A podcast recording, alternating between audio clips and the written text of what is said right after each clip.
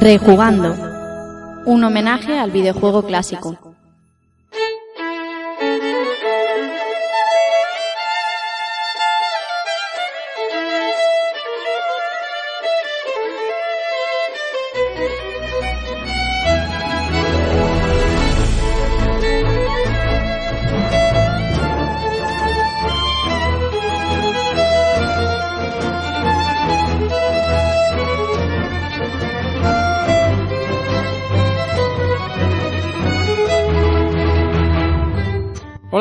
Bienvenidos a un nuevo episodio de Rejugando y recibe un saludo de quien te habla, Rafa Valencia.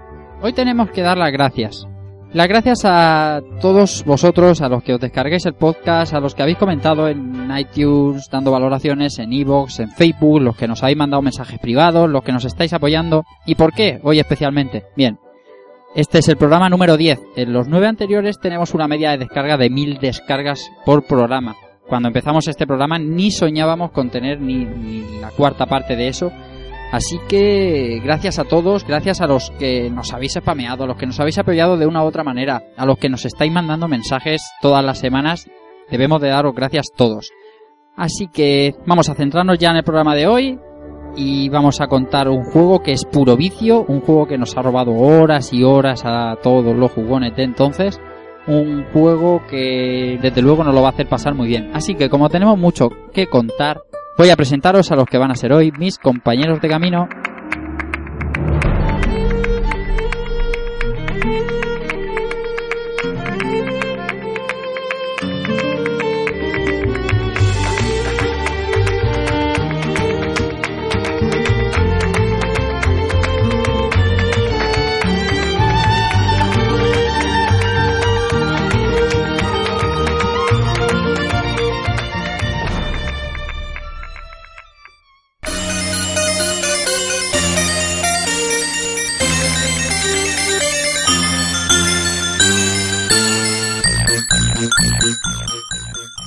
Y como en cada episodio tenemos que empezar presentando al señor que nos va a traer el juego de esta noche, así que Alberto Andreu, Dante77, buenas noches.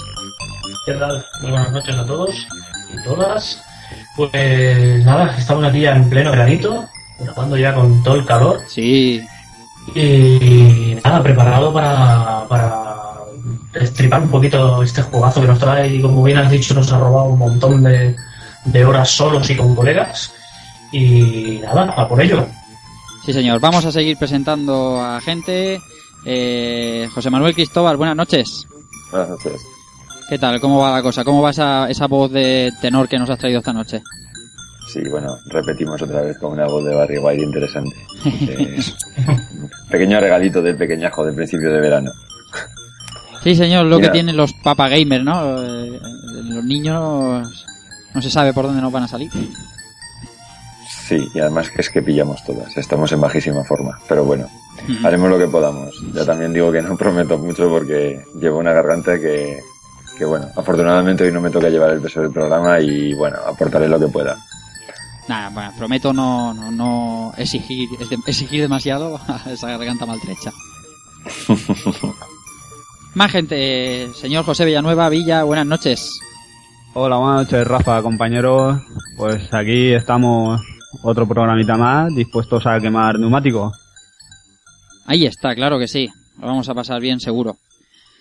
Más gente por aquí, por Elche, señor director y presentador de Game Melche FM, Antonio Serrano, alias Keko Keko. Bonanit. Hola, muy buenas noches, Rafa. Buenas noches a, a todos mis compañeros en la audiencia. Eh, pues nada, aquí estamos una semana más, deseando empezar, porque, vamos, estaba viendo, me cambio de familia con Coyote Dax y hasta a mí me ha desesperado. Estaba ya clamando el programa. Me cambio de familia con Coyote Dax. Esto. Si es que tenemos las descargas que tenemos porque son muy grandes. Mucha tela. Bueno, una vez presentado todos los habituales, vamos a poner... Sí, vamos a poner música de invitado.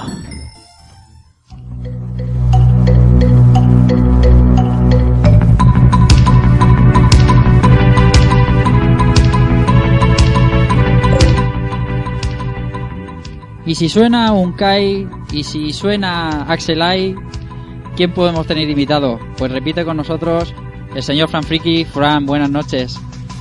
Muy buena, Rafa, ¿qué tal? Oye, una alegría que me presentes con esta música, ¿eh? Sí, eh, ya, si recuerdas la última vez también, es que eh, al final los, los invitados siempre, como vais a ir repitiendo seguro, os vais a quedar ahí con una música como, como vuestra. Qué mimado me tenéis eh, por aquí. Ahí. pues nada, muchísimas gracias Rafa por bueno haberme dado la oportunidad otra vez de estar aquí con todos vosotros. Y nada, dispuestos a hablar de que fue mi primer juego de carreras. O sea que casi nada. Vamos a intentar pues pasarlo bien con Mario Kart.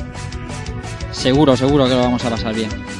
Bueno, ahora estamos todos presentados aquí, esta pequeña familia, y antes de darle paso al ver cómo suelo hacer, voy a hablaros de... Vamos a hacer un pequeño spam a unos amigos.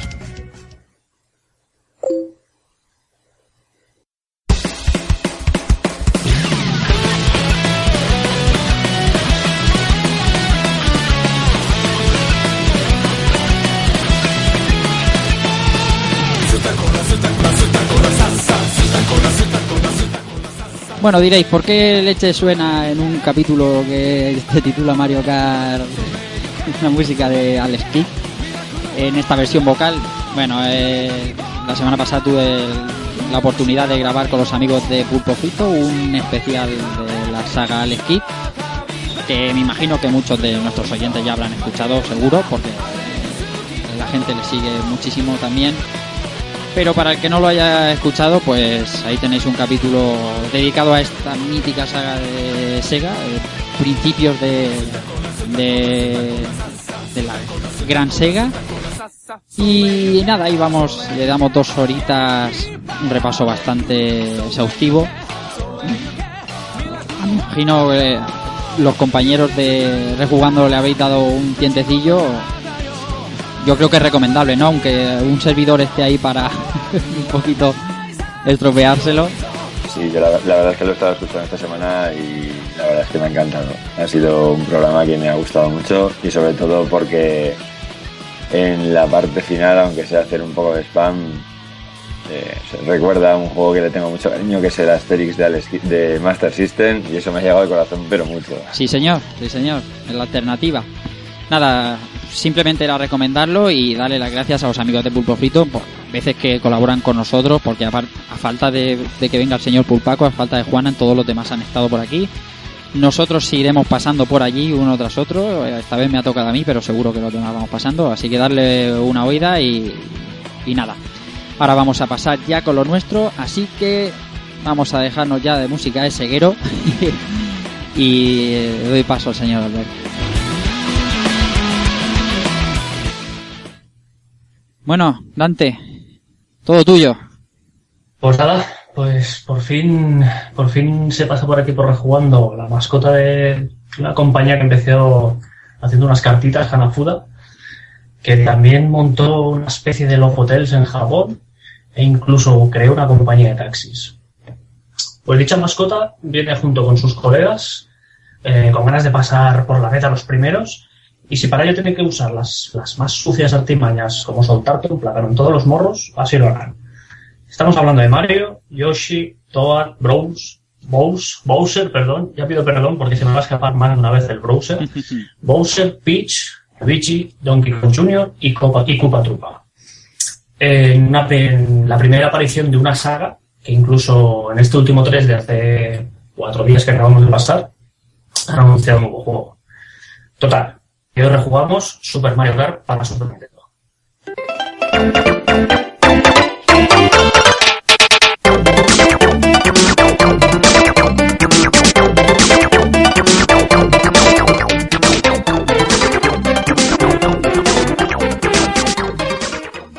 Super Mario Kart para Super Nintendo, como yo decía en la intro y creo bien, un juego que nos ha robado a buen seguro a todos los gamers, sean nintenderos o no nintenderos, de una manera o de otra nos ha robado muchísimas, muchísimas horas.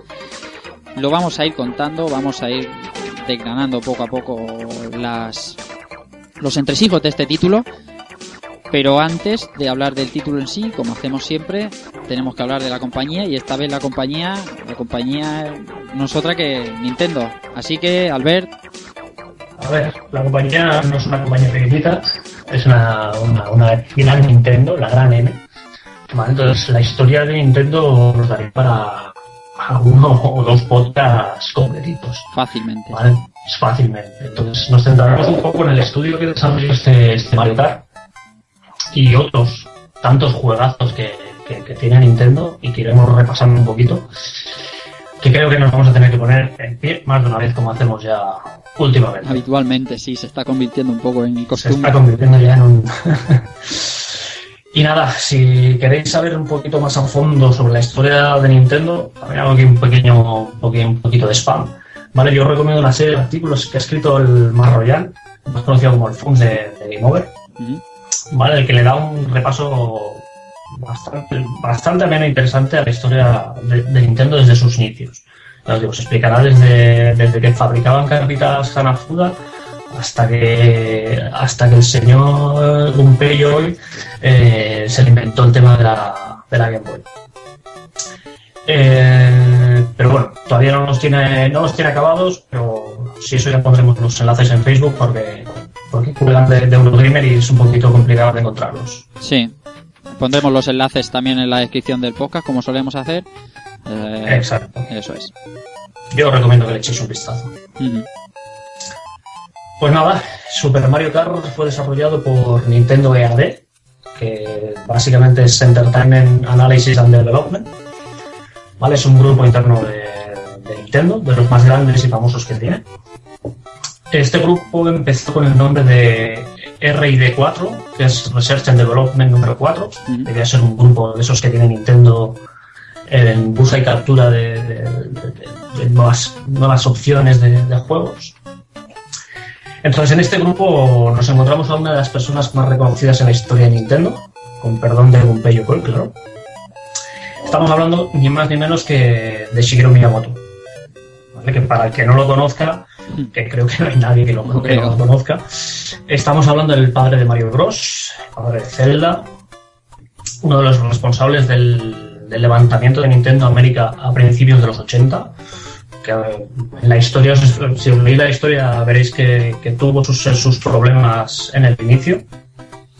También hablamos del productor de la mayoría de juegos de Nintendo y diseñador de, de- de- aparte de los Marios y Zeldas, nos podemos encontrar a, a un juego de Popeye que sacó en Nintendo, a los Donkey Kong 1, 2 y 3, el Excite Bike, el Pilot Wings, el más así más modernitos ten- nos podemos encontrar al, al Wii Fit y al Wii Music, aunque sean así un poco más, más chustos para mi gusto. Pero bueno, que, que no se ha estado quietecito. El No, señor, no. el señor Miyamoto no se está quietecito. Sí, hoy por hoy, eh, aparte de por el creador de la mitad de, de- de- de la, de la gran Nintendo, ojo, o sea, punto de mira por el fracaso de la reciente Wii U, bueno, que ya tiene un año, pero bueno, eh, al, al que culpan de, del no tener los éxitos ya sobre la mesa cada uno. El pobre, después de toda la vida trabajando, ahora le van a dar palos por todos los los lados. curros que se ha pegado. Efectivamente. Pero bueno, ya le pasó a, a un Yokoi un poquito. Correcto. Después es, con, con la Virtual Boy. O sea esto- que eso es, eso es, exactamente. ¿Y de qué manera Los, salió? ja- La- los japoneses son muy, muy a su manera con esto del trabajo y, y se lo toman muy, muy a pecho. El mundo de videojuegos en general es cruel, muy cruel, ¿eh? Muy- como vamos tan a corto plazo, es bastante cruel. Tiene que ser difícil ¿eh? trabajar ahí en, en Japón. Sí que tiene ese, sí. Pero bueno, eh, también nos encontramos en, en este grupo del que hablábamos. También nos encontramos a, Takashi Tezuka. ¿vale? Quizás algo menos conocido, pero ya os digo yo que este, este, este personaje tiene en sus espaldas la dirección de juegazos de la talla de Super Mario 3, Super Mario World 1 y 2, A Link to the Past, el Link's Awakening. Es supervisor y productor de la mayoría sagas de Nintendo, como el famoso Ocarina of Time, Star Fox 64, el Animal Crossing, que, últimamente está tan de moda con este juego que ha salido en 3DS. Sí, el New Leaf, sí. No entiendo por qué, porque yo los veo, a lo mejor es un poco troll, pero los veo casi todos iguales. Ahí cambian muy poquitas cosas de una entrega a otra. Mm, Y nada, pues eh, como veis estamos hablando de dos pesos pesados dentro de Nintendo. Que, que la compañía tiene muchos más todavía. Y esperamos recuperarlos en, en- en futuros programas. Pues nada, eh, estos dos diseñadoracos ¿vale? pasaron a formar el Nintendo EAD en el 84 y en el 85 crearon su, su primer juego, que que todo el mundo lo conocerá, que es el Super Mario Bros. para, para Famicom. Pues nada, a partir de aquí ya empiezan a, a partir de este Super Mario Bros. empiezan a hacer las diferentes sagas que todos conocemos de Nintendo, que espero que vayan cayendo rejugando. Y nada, convirtieron en 1990 eh, a Nintendo EAD en el grupo de desarrollo más importante de Nintendo. Es más, en la actualidad este grupo de desarrollo se ha ido dividiendo en, en diferentes grupos de, de desarrollo dentro del mismo Nintendo.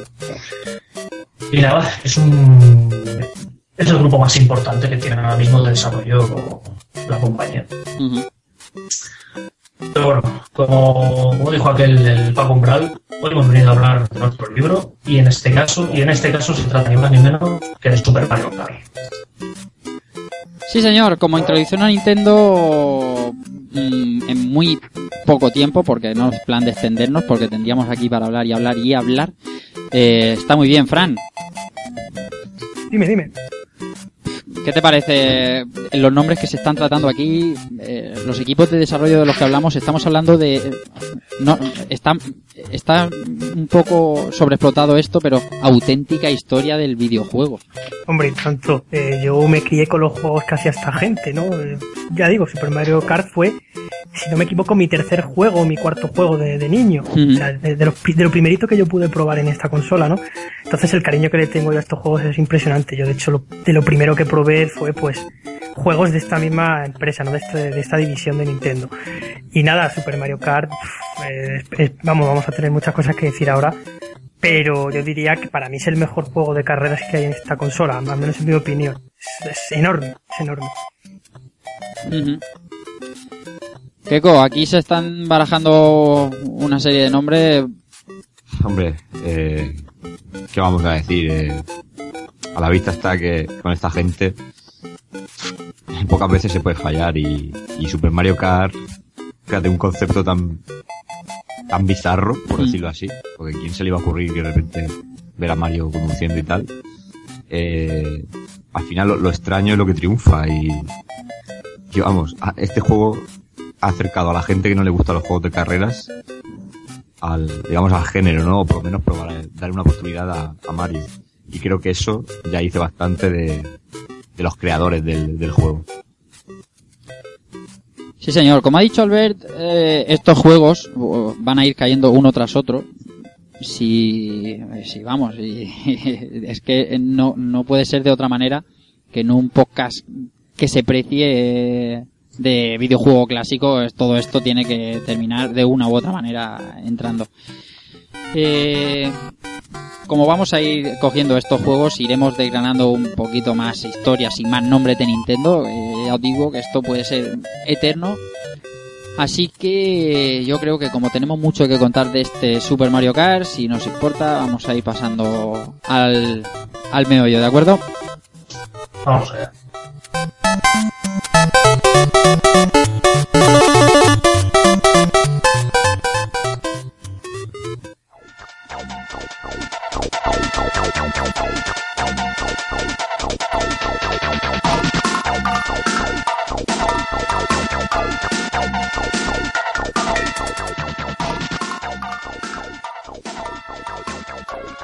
Y con música de Mario Kart y, de vicio y velocidad, música que evoca un montón de cosas, vamos a empezar a hablar del juego. Albert, a ver si te parece, pues cuentas cosas.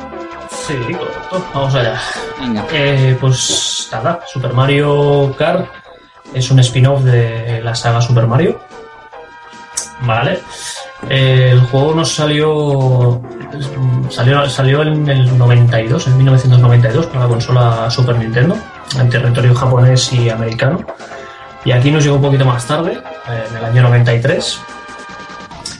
Nada que decir que su- sus directores son Tadashi Sugiyama y Hideki Kono, involucrados como la mayoría de currantes de Nintendo en muchas de sus sagas míticas, ya sea como productores, artistas, directores, Y como productor de este Mario Kart, mm, no podía ser otro que el gran Shigeru Miyamoto. En todos los fregados, sí. Sí, señor. Nada, Super Mario Kart fue casi un juego de lanzamiento aquí en Europa. Ya sabemos que las fechas en esas épocas no, no eran como las de ahora. Antes teníamos, salía una consola en Japón en el 90 y a Europa nos llegaba un par de años más tarde. O sea que esto, esto que estamos ahora acostumbrados de, de que sale la consola en diciembre y casi sale mundialmente, eh, eso en los 90 no lo teníamos ni de coña. Madre Yo, mía. bueno, yo es que era muy pequeñito cuando salió este juego, pero yo recuerdo haberlo visto en casa de, de toda la vida, ¿no? El típico juego que lo tenías ahí siempre. Y yo recuerdo que empecé a jugarlo por el 93-94, o sea que más o menos yo lo pillé en el año de... Mis, padres más bien lo pillaron en el año de salida de este juego. Y nada, para mí es que era lo único de carreras que yo tenía, entonces eh, yo tampoco era muy consciente del tema fechas y tal.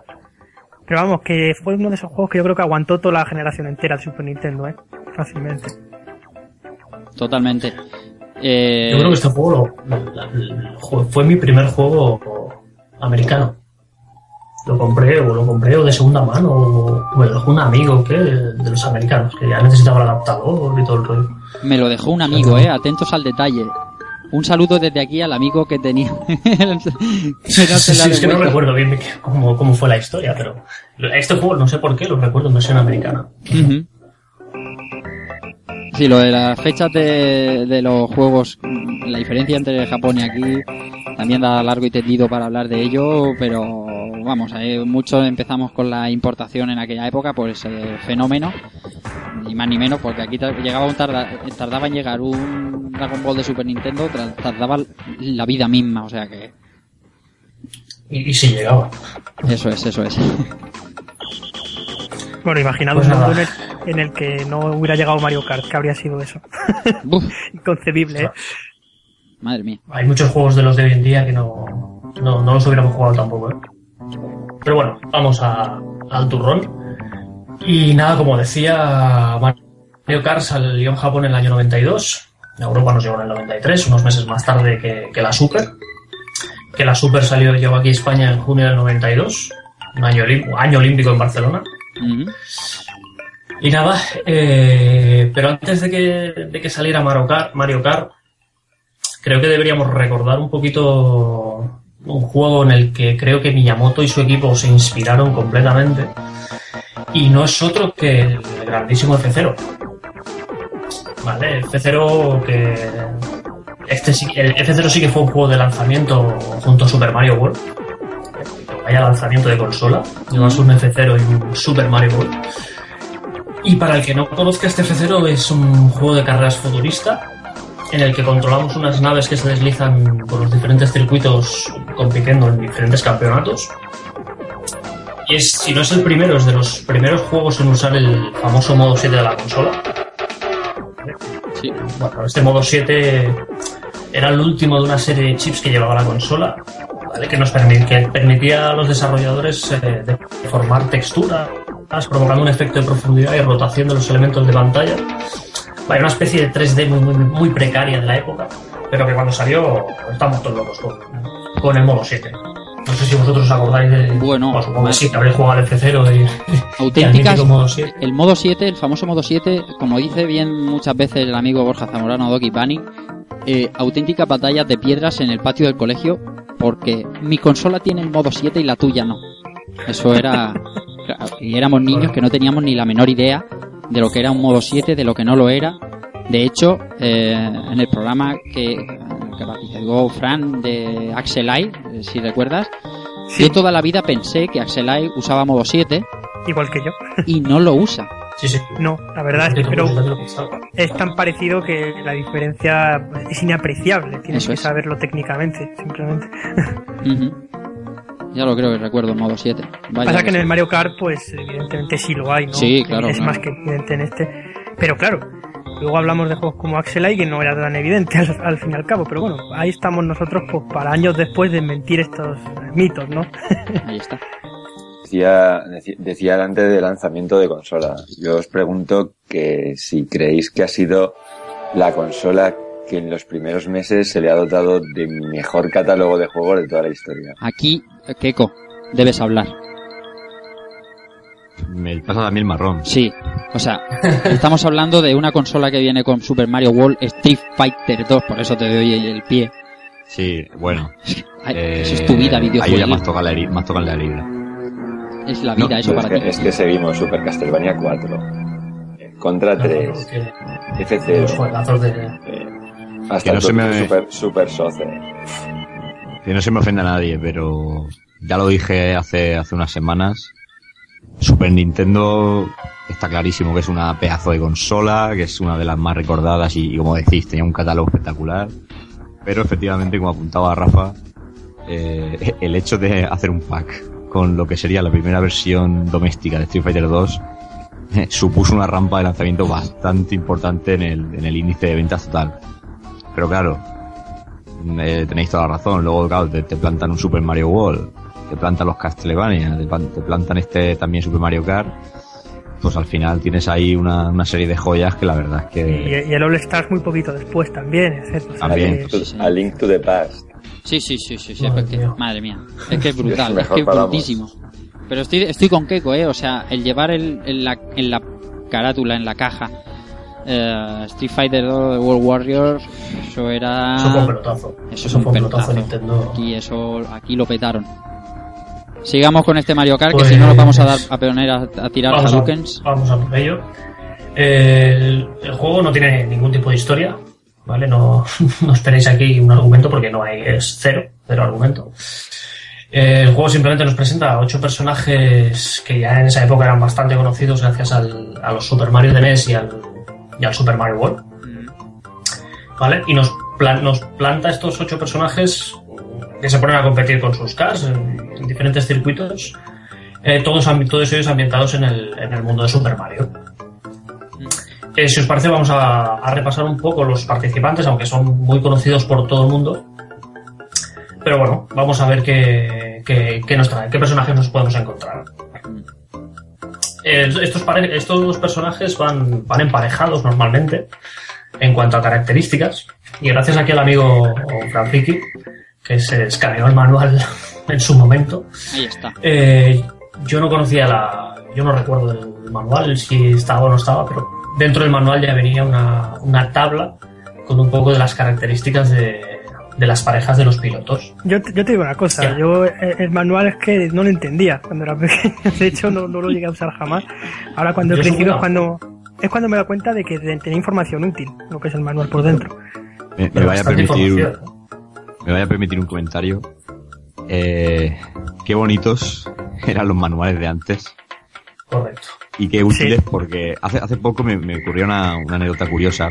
Porque yo tengo un familiar que tiene una tienda de videojuegos y, y entonces fui a comprar el segunda mano, el, el Grand Theft Auto Vice City, y veo que me lo da sin, sin instrucciones, ¿no? Y, y me dice, y le digo, bueno, si no, me, si no tiene instrucciones no, no me lo des, tal. Y me dice, pero si eso no te va a servir de nada, no te va a servir para nada, digo, a ver, en los tiempos que corren, que, que los manuales no, no se curran nada, Grand Theft Auto es una saga de, de- de los pocos que se, que se curra un manual ligeramente original. Mm. De hecho, Sí. que, me, que me recuerda a, a estos mismos, porque este de Super Mario Kart es, para mí es una delicia los dibujitos que tiene de los personajes y demás. Eso antes se, se valoraba una barbaridad que, que ahora pues se reduce a dos hojicas y, y poco más. O sea que Y en por blanco, mí, y, en blanco y negro. sí, sí, Aquella correcto. especie que había en aquellos años llamada impresora en color, que hoy parece que, que está en peligro de extinción o algo. Pues sí. eh, los manuales ya no son lo que eran. Pues nada, pues repasamos un poquito los participantes así brevemente. Sí, Eh, bueno, la primera pareja que nos encontramos es, es Mario y Luigi. No podían faltar, Mario y Luigi. Y quien no conozca a Mario, pues creo que no, no sé cómo ha llegado a este podcast. Eh, y nada, su, la primera aparición de, de Mario fue en el, en el Donkey Kong, la mítica recreativa. ¿Vale? Y ahí todavía no se llamaba Mario, se llamaba Jumpman. Pero la versión americana de la, del arcade sí que ya, ya, ya le llamaron Mario en honor al, al casero de la primera sede de Nintendo allí en Estados Unidos, que se llamaba el Mario Segale. Ujú. Y nada, a partir de aquí, la popularidad de este personaje empezó a crecer como la espuma y bueno, ya hasta el día de hoy que ya, ya conocemos la, la popularidad de Mario. Y nada, el card de, el card de Mario, pues eh, como nos dice la tabla, pues tiene una aceleración buena, ¿vale? El control, el control también es bueno, te rompa poquito, o sea, no se, no se nos va mucho el, el card. Y la velocidad de punta es muy buena. Luego tenemos a, a Luigi, que es el, el hermano de Mario. Hizo su primera aparición en el Mario Bros. Arcade, el del 83. Eh, este juego ya era el tercer juego de Mario. Y es el primero en el que se oficializa el, el nombre de Mario, la procedencia italiana y su oficio de fontanero. Y nada, como es pareja de Mario, pues tenemos lo mismo, ¿no? Aceleración buena, control algo peor que el de Mario y velocidad de punta pues muy buena. Muy bien. Luego nos encontramos a la pareja de Peach y Yoshi. Ah, No sé qué, qué- qué- qué relación tiene, pero bueno. Mi, eh, mi hacen jugador, pareja. mi jugador es Yoshi en este juego. O sea, me encanta. Nos pelearíamos, nos pelearíamos por escoger a, a Yoshi. Pero bueno, empezamos con la princesa Peach, ¿vale? Que es la, la princesa rescatada por excelencia. ¿Vale? No sé si os sonará la frase Gracias Mario, pero nuestra princesa está en otro castillo. No sé si esta frase os suena de algo. Lo que estaba es aquí compitiendo, en realidad. Qué odioso llegar a un castillo. No, Mario. No, que aquí no está. Vete al otro. Hostia, venga, al otro. Maldito Toa. Y nada, su primera aparición es en el Super Mario Bros. de NES. ¿vale? Y a partir de ahí ha sido siempre objetivo de secuestro. El card de, el card de Peach pues, tiene una aceleración muy buena, un control medio y velocidad punta buena. Luego tenemos a Yoshi, el, el corredor preferido de Fran Frick y, y mío. No sé si de los, los demás también lo será, pero a mí como personaje de Nintendo es puro amor. ¿vale? Es el dinosaurio es que además- más adorable. Sí, sí, si me permites una cosilla que me encantaba. Cuando ponías el, eh, el, el espejo en reverso, no me acuerdo, creo que sacaba la lengua. Yo sí, me parece Puede que ser, no- sí. tiene una especie de guiño muy chulo. O sacaba la lengua, yo creo que en el, en el visor pequeñito de la carrera, cuando ves la posición de los personajes y tal. Pero en fin, sacaba la lengua y a mí me encantaba ese detalle, ¿no? Mm. Creo que sí, que en el minimapa también se va sacando la lengua. Creo que sí. Sí, sí, sí. Pues nada, lo que decía, el dinosaurio más adorable de la historia, mi personaje favorito del, del mundo de Mario.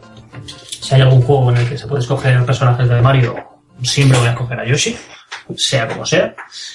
Y nada, su primera aparición fue en el fantástico Super Mario World, debido a limitaciones técnicas de la NES, ¿vale? ya que estaba pensado para, el- para estaba pensado incluirlo en el primer Super Mario, pero por mm, limitaciones técnicas de la consola, pues no, no pudo ser. Y nada, eh, la aceleración es muy buena, el control es medio, derrapa un poquito más que, que Peach, pero yo creo que se controla. Tienes que empezar a tirar ya de los, de los gatillos eh, superiores y la velocidad punta pues eh, es buena. La siguiente pareja que nos encontramos, nos encontramos a, lo- a los tanques, a los tochos. ¿Vale? Que uno de ellos es Bowser. ¿Vale? Que si Peach era la princesa secuestrada por excelencia, pues Bowser es el secuestrador por excelencia. Es un dinosaurio tortuga con pinchos grandote, antagonista de Mario, y que gracias a él podemos, podemos jugar las aventuras de Mario, porque sin secuestros no hay aventura. Y nada, la aceleración es bastante mala, por su- de- debido a su peso. El control también es un poquito tosco.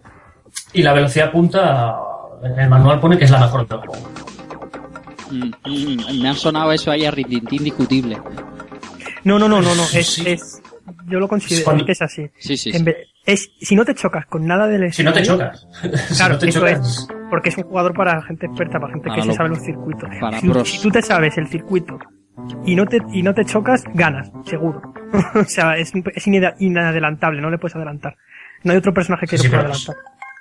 O sea, tienes que hacer el circuito perfecto. Perfecto, perfecto. y Eso es muy difícil. Para que tengas un toquecito. Sí, cuando te vas un toque te cuesta acelerar la de Dios y perdiste. Sí, sí, sí. Pierdes todo lo, todo lo ganado ahí. Más personajes que tenemos por aquí. Más personajes. Compañeros de Browser, pues tenemos a Donkey Kong Jr. ¿Vale? Que Donkey Kong Jr., para que no lo sepas, el protagonista del juego con el mismo nombre. Arcade en el que Mario era el antagonista. la única vez que ha sido antagonista Mario.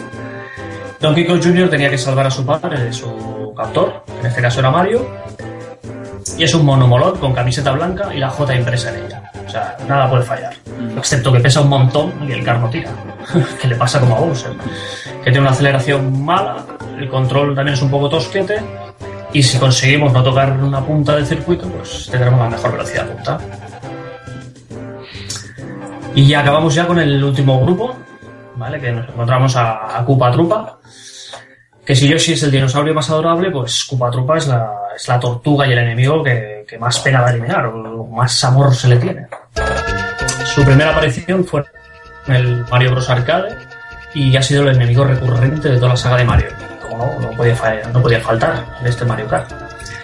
Tiene una aceleración muy buena, el control también es muy bueno, derrapa realmente de, derrapa poquito y se agarra bastante bien las curvas. Y la velocidad punta, pues eh, es la peor. Esta y por es último, mi, pues. Sí, que- un segundico, esta es mi elección en toda la saga de Mario Kart. O sea, me da, me ha dado tanto pena cargarme la tortuga esta tantas veces en los juegos normales de Mario que en, el- en, el- en la saga Mario Kart me desquito con ella. Y voy limpiándome gente con, con ella como, vamos. hay, hay- hay que home- homenajear a este villano. Pero utilizas como armas a compañeros suyos. No sé si lo sabes. Usas las, Sí, cáscaras, pero- las cáscaras solo. Todo sea por la supervivencia de la Eso raza. es lo genial. Pero lo dejas sin casa, ¿eh? Sí, también. Y nada, que con, junto a este Koopa nos encontramos a Toad, Ujú. el champiñón, ¿vale? Eh, es el sirviente de, de- de la princesa Peach, que aparecía al final de cada castillo en el Super Mario, que tal que nos decía la gran frase de gracias Mario, pero nuestra princesa está en otro castillo. Su primera aparición fue en el Super Mario Bros. eh, y si alguien va más rápido que yo escogiendo a Yoshi, pues acabo cogiendo a Toad. No sé, es un personaje que le tengo mucho mucho cariño, supongo, por, el, por su diseño, ¿no? Esa, esa, esa, esa seta cabezona me, me gusta. Este es el Y nada, mío. como, eh, su- como dime, dime. No, iba a decir que decíais cada, cada uno más o menos el que solíais coger. el- este es el que solía coger yo. Eh, es un poco para newbies, ¿no? Para novatos. Sí, es lo que te iba a decir. Es Esto- un- esta pareja es un poco para la primera, el primer acceso a, a Mario Kart.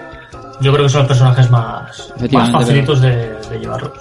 Pero como la estética del personaje siempre me gusta, eh, todas siempre me ha gustado. Entonces yo por eso lo cogí. Luego cuando Yo quería sí- ganar alguna carrera, a lo mejor cogía a Bo- a Bowser, ¿no? Pero Yo, yo siempre había pensado que el que digamos que el para los principiantes y todo eso se- era Mario por ser más digamos que El icono, siempre he asociado el protagonista Claro. al personaje más equilibrado en cualquier juego. Sí, también es bastante equilibrado. ¿eh? La pareja Mario, Mario y Luigi también, también se defienden. Se, se- se dejan llevar muy bien también. Y nada, pues el Toad es un- como el Koopa. Tiene la aceleración muy buena, salen chuscadísimos los dos. El control también es bueno. Y pues la velocidad punta pues es, de las peores. Sí. Y hay un último personajillo de la saga de la saga Mario que también hace su aparición.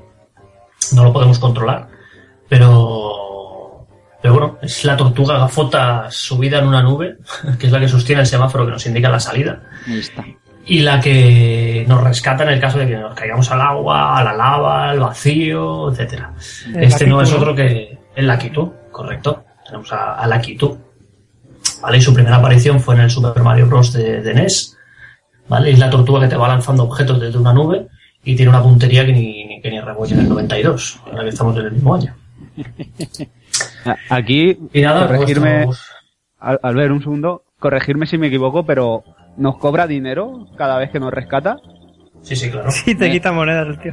Eso aún Lo que no tengo, lo que no sé muy, no tengo muy claro porque yo siempre lo he intentado, pero nunca cuando cuando levanta la caña se lleva dos monedillas. Ahí está. No sé si saltas las puedes volver a coger. No, se Yo, siempre, lleva. yo siempre lo intento, ¿eh? Pero yo nunca lo he conseguido, pero digo, no sé si se Se la puede. lleva, se la lleva. El tío, se, el tío te cobra y te dice, ya está. si te Yo caes, otras dos. correcto. Pues, Pues nada, no sé si, si tenéis vuestro favorito de, de piloto. yo como ya he dicho Yo sí. todo. Bueno, el de Fran Friki ya lo sé. Ajá. Villa no ha dicho Ah. ninguno. Y No, más y- que nada aquí por ejemplo, en este Super Mario en especial, como no, no lo llegué a jugar en su día, Mm, yo empecé con el de Nintendo 64. mm. Ahí siempre me cogía a Mario por eso, porque era el, digamos, el más equilibrado y Sí, tal. Y luego cuando lo jugué en DS, el que más me gustaba era Huesitos. Ajá. Y señor Cristóbal, usted tampoco ha dicho ninguno en especial. Yo siempre me pillo yo sí. Así Ah. que no me mola. Pero tampoco, tampoco mucho por las características, porque yo la verdad es que soy bastante manco con los juegos de coches. Y con los de carreras en general. Pero no sé, es por lo que me mola el personaje. Keko también ha dicho, o sea que hemos dicho todo y nadie se cogía a Peach. Alguien está aquí mintiendo. Pero bueno. Sabemos que alguno querría ver culete. No, vamos a dejar los personajes atrás, así que Dante, eh, vamos a hablar un poquito de los circuitos. Pues sí, porque como en todo juego de cars, pues los circuitos también, también es muy importante. Sí, ¿vale? Sobre todo los, los diseños de estos, porque si un buen diseño ya puede ser lo que quieras del juego, pero si los circuitos no, no, no son aburridos, no, no, no vas a ningún lado. Pues nada, hay que decir que, que muchos medios consideran los circuitos de este, de este Mario Kart como los mejores. Yo no he jugado a tantos, no conozco tanto la saga, solo he jugado a, este, al de Wii y al de 3DS. Pero hay que reconocer que los, los circuitos de, de este Super Mario Kart son geniales. O sea, en cuanto a diseño, yo los encuentro muy bien, muy bien ajustados en cuanto a distancia, en cuanto a dificultad, que bueno, ya hablaremos un poquito más adelante de la dificultad. Pero bueno, no sé, ¿qué, os parecen a vosotros el- los diseños de los circuitos? Pues la verdad a mí me encantaron. Son los primeros, el primer Mario Kart que jugué y evidentemente son los que mejor recuerdo, ¿no? Eh, una cosa que cambió en los siguientes Mario Kart fue que ya en los siguientes había muros en tres dimensiones, por lo que no podíamos ver los circuitos enteros. Pero en este juego puedes ver un poco todo, ¿no? Eh, cuando vas girando, pues puedes ver qué te va a aparecer delante, etcétera. Y también es el Mario Kart que tiene más precipicios de todo lo que es la saga entera. O sea, Sí. es, el, es el Mario Kart donde más fácil es caerse al vacío, ¿no? Eh, sí, sí que existen muros, ¿no? Pero bueno, eh, muy pocos. Hay niveles que es como los fantasmas o el, el Rainbow Road, ¿no? El camino arcoíris, que, que te pasas más en el, en el precipicio que encima de la pista, ¿no? y bueno, el, el modo 7 es que es muy veloz, tiene un efecto muy veloz y es difícil de controlar la perspectiva, ¿no? Pero bueno, todo es acostumbrarse. Yo creo que es un diseño en general muy variado eh, y además que el suelo pues también cambia, ¿no? Es decir, no se derrapa igual en un escenario con tierra Eso es que en uno con, sí. con pista, ¿no? Eso con pista de, de hormigón. Albert, si te parece, pues vamos mm, nombrando brevemente eh, algunos circuitos Sí. y características. Re- repasaremos un poquito los circuitos. Bueno, no, son, no son todos, pero bueno, todos los circuitos se basan en, en diferentes tramos, ¿vale? De, de- de- de diferentes partes del mundo de Mario. Entonces nos encontramos el, el clásico circuito Mario, ¿vale? Que es el circuito típico de Cars, con asfalto, con sus pianos en las curvas y alguna que otra tubería en medio. Y suelen ser los circuitos un poquito más de más sencillitos, ¿vale? Los- al menos en los primeros niveles de dificultad son los que más es gas a fondo y giran. Mm. Luego nos encontramos las llanuras del Donut, ¿vale? Que es el, estos circuitos suelen rodear un- una especie de lago, ya son de tierra, ¿vale? Que como decía Fran, pues ya el control ya es diferente, ya, te- ya tiene un derrape, a la mínima ya derrapas un poquito. Eh, y nos encontramos unos, no sé cómo llamarlos, porque la verdad es que cuando se te enganchan da una rabia horrorosa, una especie de topos o comadrejas que se te pegan en la cara.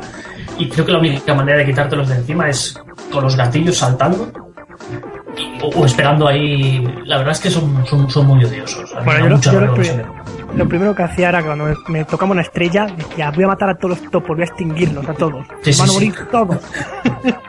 Haciendo un poco de Y bueno. metapodcast y vendiendo aquí al compañero Dante, en el guion pone eh, topos o comadrejas, entre comillas, pon insulto aquí. Sí, sí, porque es que yo, por, por, por aquí improperio, Efectivamente. o sea, yo te digo que yo esta, esta semana he estado insultando al mando. Correcto. Decir que hay, hay un detallito en estos niveles, ¿os acordáis que hay puentes de madera, no? En estos niveles. Sí. ¿Os acordáis del traca, traca, traca ese que hacía cuando... sí. Qué mítico era, ¿eh? Ese efecto de pasar por encima de la madera. Que supongo que debe ser el mismo del, de las casas de las casas Sí, es, es el mismo, sí. la madera. Pues nada, hablando de, de- de las casas fantasmas, nos encontramos los circuitos basados en el Valle Fantasma. Eh, está ambientada en la, la- la casa fantasma del Super Mario World, con la peculiaridad que los bordes del circuito son de madera, ¿vale? Y entonces si chocamos contra ellos, ese bloque desaparece. Y como dicen, pues el, el hombre es el único animal que tropieza dos veces con la misma piedra, por lo que es normal chocarte contra el borde, hacerlo desaparecer y a la siguiente vuelta caerte por el, ch- por el único hueco que has dejado vacío. Y yo ahí doy fe. Sí, sí, sí, sí. Yo aquí pasa añado todo. insu- insertar insulto, pero 20, porque en este nivel es que es de estos que te pasas más en la zona negra ¿no? del nivel, en el vacío, Sí, que sí. encima de la tabla. Y además que hay unos, hay fantasmitas al fondo, no sé si os recordabais, que van como desapareciendo, apareciendo. Sí. Que yo me distraía Ajá. con ellos, no sé si os pasaba. A mí me distraía Sí, a ver, sí. Ya y ves. me caía por culpa de eso. Aquí eh, lo que pasa es que eh, los circuitos, eh, no sé si eh, también te ha pasado a ti, Villa, eh, cuando le das la primera vez al bloque sabes que la segunda le vas a dar ahí porque es en el momento que en el circuito vas al límite, ¿no? Esa curva que ves. dar ahí forzando... Es, es genial. Bueno, y es- eh, os acordaréis, ¿no? Del primer atajo mítico que todos descubrimos en este juego fue en uno de estos niveles, ¿no? Eh, usando la pluma con un tablón que había, no sé si os acordabais. Que Sí, había un tablón so- so- so- así como salido, ¿no? Y podías hacer un atajo saltando con una pluma hacia esa tabla. Pues bueno, rezando para que te salga una pluma, ¿no? Para poder atajar. Yo aquí. te iba a decir, es Sí, cuando te salía la pluma, porque normalmente a veces la primera vez cogías el atajo y decías, mierda, ¿y ahora qué hago? Y vas para abajo. Villa, dime. Nada, que, que iba a decir que como he dicho antes, este juego no jugué en su día y esta semana le he estado dando así un ratico, pero hoy lo he cogido y le he dado bastante tiempo. Ujú. Y cuando he llegado aquí al circuito este, que he visto el tramo que, que comentaba Fran, he intentado, voy ahí pa- salto y llego. Sí, claro, pues me he caído ahí al precipicio y lo he intentado otra vez. Total, que entre pitos y flautas yo creo que le he pagado la jubilación a, a la tortuga que comentaba antes de, de la grúa. Sí, porque la primera vez intentas saltar con los dos gatillos, pero haces un salto de mierda. Entonces no Sí, llegas sí, a ningún sí. lado. ese saltito. Más pantallas, Dante. Pues nada, de- también nos encontramos las pantallas basadas en el castillo de Bowser. Para mí es de los más chungos, ¿vale? Es un circuito de piedra rodeado de lava, con curvas de 90 grados de piedra, por lo que el derrape ya empieza a ser bastante necesario de dominar en este tipo de circuitos. Y a mí me da mucha rabia las esquinas, porque te das un toquecito y el car, patabón, se Sí. para en seco. O Y sea, bueno, frena, casi casi se frena. Tus amigas las piedras, ¿no? Estas que caen tan Y bueno, las piedras que te van cayendo, que, que te caen encima y te dejan aplastado. Y venga, vuelve a empezar. Y también- Sí, Fran.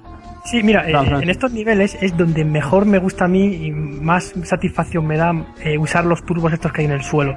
Las flechas estas amarillas Sí. que te dan. Es que en estos niveles, como sabes que no te vas a caer, a lo mejor te chocas pero no te caes, pues a lo mejor te confías más en la velocidad punta, ¿no? Tal vez. Sí. Como que te da más igual chocarte en este tipo de niveles. Porque Son mis favoritos por el hecho de... No sé, es, eh, son los más dinámicos de todo el juego. Lo- donde te exigen más derrape, más esquivar, más curva cerrada, no sé. Yo los veo los niveles más completos de este juego, aunque también son muy exigentes. Pero bueno, me encanta. Cuando los dominas, cuando los dominas es lo que dices tú, es satisfacción pura y dura. Sí, sí, sí. Es con la conducción esa que te enseñan en la tele, ¿no? De vas a Sí, sí, gozarlo. sí. Pues lo mismo. Las malditas piedras. Villa, ibas a decirme. Sí, nada, iba a decir que aquí en el, en el segundo circuito del castillo de Bowser, no sé si os acordáis que, que hay un falso atajo. En el que vas y te ves como un camino que se desvía a la izquierda, pasas la primera vuelta, te das cuenta, pero a la segunda dices, vaya, no le pasa, a la tercera no pasa. Mm. Entonces te metes y cuando llegas al final hay un stop y te toca dar la vuelta. Y dices tú, ala, ya he perdido la carrera. O tirarte la lava. Sí, Te han metido Eso la es, lava. que te rescaten, que venga y te rescaten. Y nada, después de chamuscarnos un poco la lava, podem- nos encontramos los circuitos de, de Isla Chocolate. ¿vale? Es, un es un circuito de tipo desierto, pero en lugar de arena nos encontramos chocolate. Hay que decir que hay dos, como el chocolate más duro y luego te encontramos charcos de, de chocolate deshecho. Y hace un poquito como el, el mismo efecto que hace el agua, que lo hablaremos un poquito más adelante, y nos reduce un poquito la velocidad. Este chocolate espeso nos reduce un poco la velocidad. Hay que decir que hay plantas carnívoras que van de lado a lado y pueden llegar a molestar bastante. Bastante. ¿Qué parece este, estos circuitos? Este circuitito. Pues pesadísimos, Bastante. pesadísimos porque aquí si te sales un poquito pierdes la carrera en 150. Porque la, la CPU no se sale jamás por la parte sólida, ¿no? Entonces, eh, o, o- o pilotas como Dios o pierdes este, en este tipo de circuitos. Y bueno, pues hay unos pequeños saltitos que te van dando un poco de aceleración, ¿no? Pero en líneas generales eh, son niveles muy difíciles. Yo los considero incluso más chungos que los castillos de Bowser. Por el tema de que los castillos de Bowser tu derrape jamás empeora. En este, en este nivel sí, porque te puedes salir sin querer y la has cagado, ¿no? Muy pesados en general. Nada, luego nos encontramos en la- los circuitos de la, bas- basados en la playa de Cupa. Vale, que como su nombre indica, transcurren en, en una playa. Que bueno, como es una playa, son como una serie de islas de, de arena, separadas con un poquito de mar. Y ya os digo, el agua hace perder la velocidad, hace, os hace perder velocidad. No sé si en este juego llegaba a ver la marea, es que no, no recuerdo si había Sí, había la marea marea. o ya. Sí, ¿no? Que, que- que te, te frenaba más todavía. Nos encontrábamos las plantas, hay una especie de algas que te frenan un montón. Sí. Y los peces, creo que también estaban aquí los pececitos que, que podías chocar contra ellos. O... Es que es el circuito que más, más flojo tengo, ¿no? Sí, sí, pues lo que pasa es que el, el agua poco profunda tampoco te frena mucho, ¿eh? De hecho, eh, si- tienes, tienes que usarla para atajar, ¿eh? Es imprescindible atajar por el agua muchas veces, porque la CPU no ataja por ahí y tú puedes, pues, eh, Y tienes esto puedes por- aprovecharte de esa circunstancia. Sí, Además, sí. hay algunos circuitos de playa donde hay pequeñas islas que pasan a, a paralelas a las otras. Entonces tienes que ir por el agua sí o sí para poder atajarlo. Ujú. Yo creo que el agua tampoco es una circunstancia en este juego muy, muy peligrosa. Y tienes que usarla. Es que en, en cientos, hablo sobre todo de 100 y 150, ¿no? En 50 da, da igual por donde vayas, pero en ese, Claro. vamos, tienes que saber un poquito por dónde meter los atajos porque... Y aquí las playas de Cupa son los circuitos más, más digamos, más anchos, ¿no? Del juego. O sea, donde tienes más Sí. margen de maniobra. Sí, Entonces sí, tienes sí, que- tienes que aprovecharlo a tu favor, totalmente. Y nada, lo- nos quedan un par de circuitos más. Eh, uno de ellos es el, el lago Vainilla. Es el típico circuito en un lago helado. El car resbala más que en ninguno. Donde el color blanco hace que confundan los bordes del circuito, aunque sean así de colores. yo, yo no sé lo que son bordes, lo que son, lo que son montículos, porque además hay unos pequeños monticulitos ahí de, de nieve que también te frenan un, pro- un poco y unos pequeños bloques que te hacen, es como un poco el, el- el borde de la, de la casa fantasma, ¿no? Desaparecen, pero te reducen un montón, te hacen frenar. Y, y encima te hacen rebotar hacia atrás. Y nos queda eh, uno. eh, Y nos queda ya supongo que el, el- el- el más mítico y odioso por su dificultad, ¿vale? Que es el Rainbow Road, ¿vale? Que esto es la locura máxima. Ataque de epilepsia. Eh, Sí, perdona, sí, Keiko. sí, Que digo, el ataque de epilepsia. Exactamente, totalmente. Sí, sí. Además, tenemos la música de, de- de fondo. Y nada, el circuito aparecerá en casi todos los Mario Kart a partir de, a partir de ese momento. Se caracterizarán por su, por su dificultad y su viaje alucinógeno. Como decía que eso es. Para los epilépticos les debe ir muy bien. Y nada, en el caso de este Super Mario Kart, pues de un circuito con, con colores arcoiris, sin límites en el circuito, o sea, un fallito y nos vamos al vacío con un bonito fondo de color negro que representa el vacío más absoluto, como he dicho. Y nada, y en este circuito ya podéis dominar los derrapes y los saltos porque que no eres pasto del vacío. Pues eh, hemos repasado todos los circuitos que hay, bueno, eh, en el modo, en el modo normal. eh. ¿Con cuál os quedáis así brevemente cada uno? Eh, a mí, de- desde luego, me quedo con Rainbow Road porque, por eso, por lo que he dicho que es justo, por la epilepsia pura y la música. La música es un vicio, la música de Rainbow Road es alucinante. Eh, así brevemente, vamos a ver, eh, Keiko, por ejemplo, venga, tú. Bueno, pues este juego yo me quedaría con, con los escenarios, digamos, más convencionales, pero, pero en plan, si tengo que elegir uno favorito, me quedaría con la, el Donut Plains 2. Ajá. Y luego, si me permites, eh, de la saga entera de, de Mario Kart, me quedo con un escenario de la edición de GameCube que transcurre todo el circuito dentro de un barco, una especie de crucero o algo así, Sí, sé cuál es, sé cuál es, sí. que es de lo más original que he visto Mm. en este tipo de juegos. Ujú. Desde aquí te quedas con, con el de la llan- llanura del Donunu. Sí, el, el 2. Ajá. Eh, señor Cristóbal, ¿alguno en especial? ¿Uno más que otro? Eh, Rainbow Road es el que más me gusta. También. Sobre, sobre todo por, también por la, por la música que tiene y, Sí, la música y lo, es- y lo que, lo distinto que es en comparación con los otros. Totalmente. Villa, Pues aquí de, de este juego yo, como, como buen goloso que soy, me quedaría con los circuitos de chocolate. ahí, ahí, ahí. ahí. Fran, Yo, bueno, como dije antes, con el, los Bowser Castle, sobre Eh. todo con el 2, que es, me parece increíble ese circuito, porque tiene saltos muchísimos, que es lo que a mí más me gusta en este juego, saltar. Y bueno, porque no puedes, digamos, mm, fallar en los derrapes, ¿no? Es decir, eso es un circuito muy sólido. mm, Y nada más apuntar del Rainbow Road, que es el más difícil de la saga entera, ¿eh? Aquí decirlo a todo el público que no hay circuito más difícil en un Mario Kart que, que ese Rainbow Road de este juego, ¿no? De Super Nintendo. También en los siguientes Mario Kart, mis favoritos casi siempre han sido los circuitos de Bowser, siempre, ¿no? O casi siempre. Sobre todo en, en el de Wii, mi favorito es el, el castillo de Bowser del de Wii, ¿no? y el de 64 también, o sea que bueno, pues repito en todos los Mario Kart más o menos. eso está bien, eso está bien. Y bueno, Albert, Y yo, pues nada, a mí para. Me gustan mucho los Mario, los Mario Circuits por, por, por su, un poco por su facilidad, porque la verdad es que a mí el asfalto me atrae. Pero los que también me gustan un montón son la- los de Casa Fantasma, por, por, el- por su diseño, porque son muy satisfactorios también a la hora de, de controlarlos. Me cuesta menos controlarlos casi que el, el- que el castillo de, de- de Bowser mm, y por su música. A mí la música de- del fantasma me encanta. Esa melodía me gusta mucho.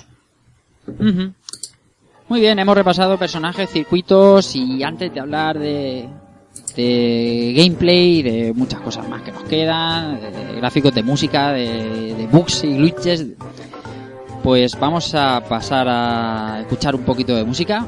Eh, vamos a reescuchar algo y como solemos hacer, eh, el amigo Fran Friki le he pedido una canción. Oye, ¿qué canción ponemos aquí? Y Fran, Pues mira, he elegido la del eh, Bosque Encantado de Donkey Kong Country 2, de esta misma consola, porque es relajante y yo creo que al público le va a apetecer también, pues después de una buena carrera, también relajarse un poquito con música tranquilita.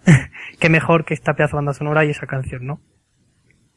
Sí, señor, pues nada, os dejamos con eh, Enchanted Good de Donkey Kong Country 2 y enseguida volvemos con más aquí en Rejugando.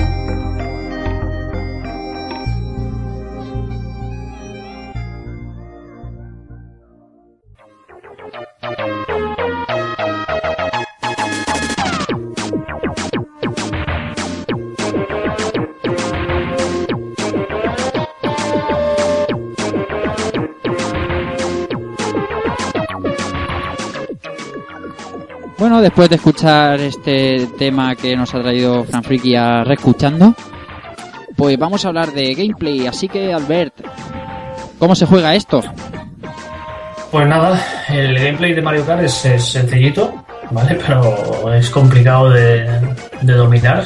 O sea, realmente dominar el juego es difícil, ¿vale? Su curva de dificultad es, eh, está muy bien ajustada, ¿vale? Porque desde el principio tenemos las carreras de 50, 50 centímetros cúbicos, que vendría a ser el nivel fácil, la cual, pues, yo qué sé, es para hacerte un poquito ya con la mecánica del juego. Luego tenemos los de 100, las carreras de 100 centímetros cúbicos, que vendría a ser el nivel de dificultad normal, ¿vale? que aquí ya empezamos a sudar poco. Y si conseguimos eh, superar las, las carreras de 100 centímetros cúbicos, des- desbloquearemos la, la- la nueva categoría de 150 centímetros cúbicos, que como ha ido diciendo Fran durante los circuitos, pues eh, ya es el difícil, ¿vale? Ya necesitas cierta habilidad para dominar el... para ganar, vaya, básicamente. Esto ya es para machos, 150 centímetros Es cúbicos para es para machos, machos, sí, para sí, sí. hombres de pelo Pero para hombres que sepan además admitir que la máquina hace trampas, porque la máquina hace trampas en Sí, sí, sí. 50 cc. No sé si lo sabéis que si le disparas una tortuga roja a un, a un contrincante la salta. Mm. Sin plumas, ¿eh? No hablo de tener la pluma. El, tío la salta automáticamente. Entonces, es como, pues vale, ¿no? Pero si te la ha lanzado, ¿no? Pues además corren más que tú. Corren más que tú en velocidad punta. Mm. Entonces, eh, tienes que ser hombre y además admitir que la máquina está chetada. El cerebro de la bestia. tiene, tiene que serlo, tiene que sacar lo mejor de ti. Pues nada, como juego Cars que se precia, la, jugabilidad es arca de pura y dura. Aquí no, no, no esperéis encontrar ninguna especie de simulador ni objetos que nos ayuden a mejorar. Nada, aquí cada car es el que es y de principio a fin. Eh, pero vaya, se trata de, de- acelerar, de gas a fondo, de vez en cuando soltar el botón, pero yo creo que no he frenado. En los del 150 no lo recuerdo, porque esta vez que lo he rejugado no, no he llegado a desbloquear el 150, pero yo creo que no he frenado nunca en un Mario Kart. Pues esta, jubil- esta jugabilidad la marcó en el 91, el Super Mario Kart la marcó en el año 91 y sigue funcionando a día de hoy. Hay muchos elementos que se crearon en este juego se siguen conservando a fecha de hoy en día. Tenemos los, el ejemplo de los, los gatillos, usamos los gatillos para derrapar en las curvas, para dar los pequeños saltitos, la mítica salida con turbo que no siempre sale bien, ¿vale? que si, si no lo calculamos bien se nos queda el coche derrapando y, y somos los últimos en salir. La ambientación de los circuitos, los elementos de los circuitos, o sea, esta es la fórmula Mario Kart.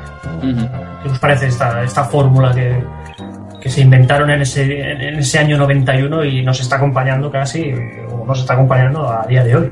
Aquí ahora me viene eh, un comentario que leeremos más adelante de un, un amigo y oyente en Twitter que es eh, Tony Fulsi78 y me decía y nos preguntaba en el Twitter de Rejugando si considerábamos que la fórmula era perfecta.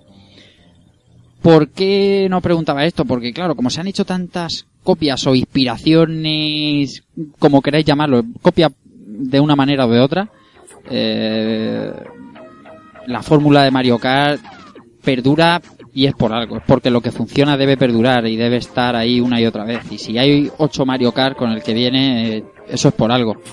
No sé vosotros qué opináis. Correcto, correcto. Y además los cambios que van, o sea, es una saga que va, va incorporando pequeños cambios, pero la jugabilidad la mantiene y la, la diversión y no sé, o sea, es, es de principio a fin los cambios son muy muy muy pequeñitos. En este último, por ejemplo, creo que el único cambio que añaden son, son los coches que se deslizan Ujú. y que pueden correr en, en- en vertical, ahí en, bueno, en paredes, en paredes Sí. y todo esto.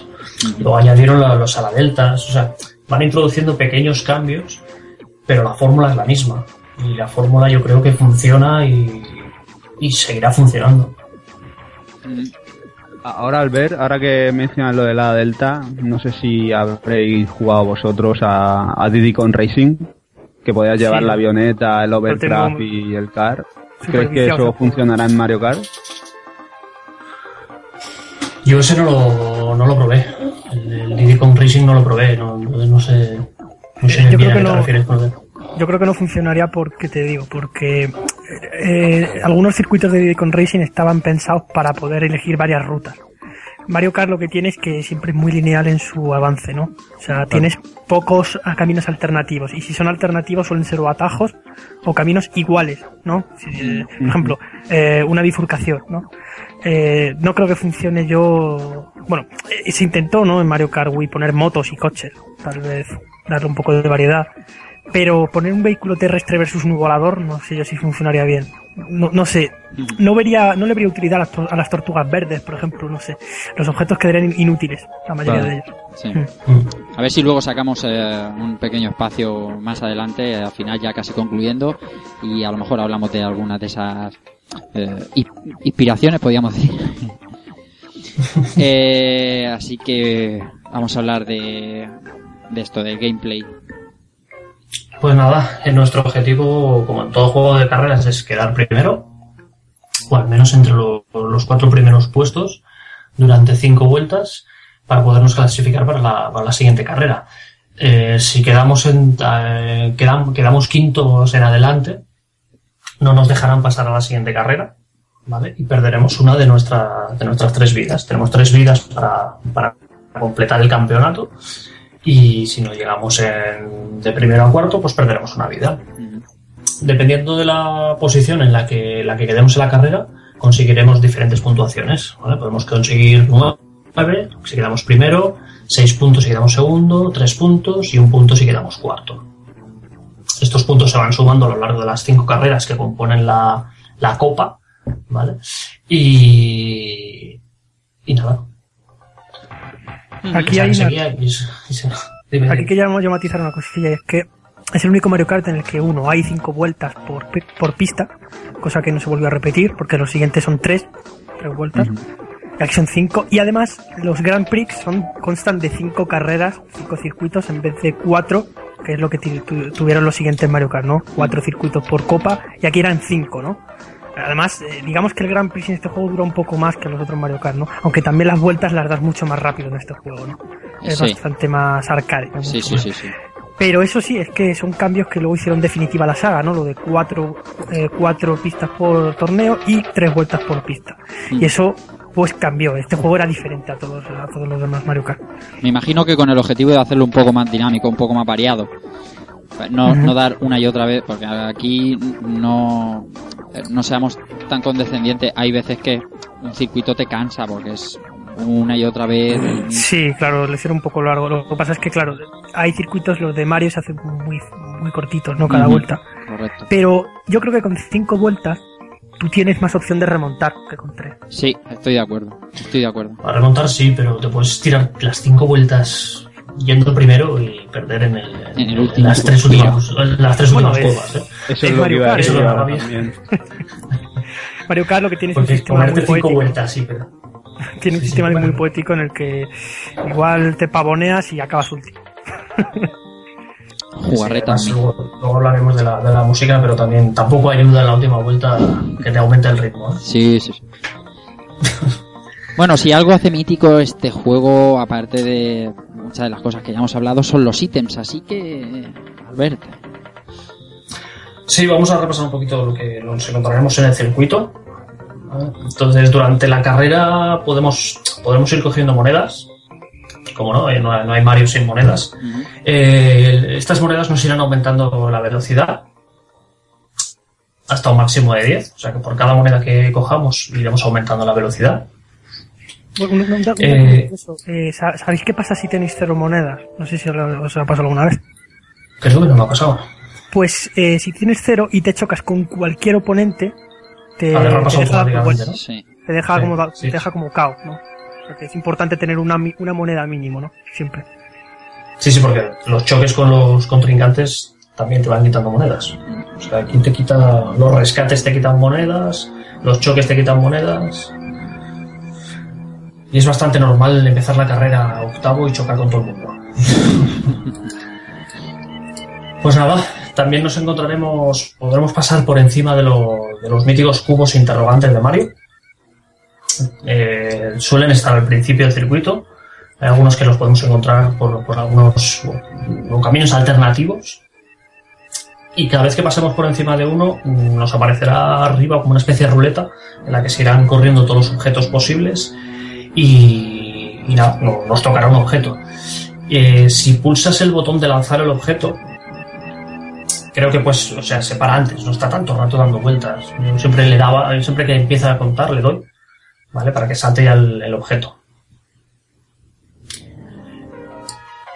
Eh, estos ítems los puedes lanzar, ¿vale? Tanto hacia adelante como hacia atrás, ¿vale? Y son de lo, de lo más variopintos.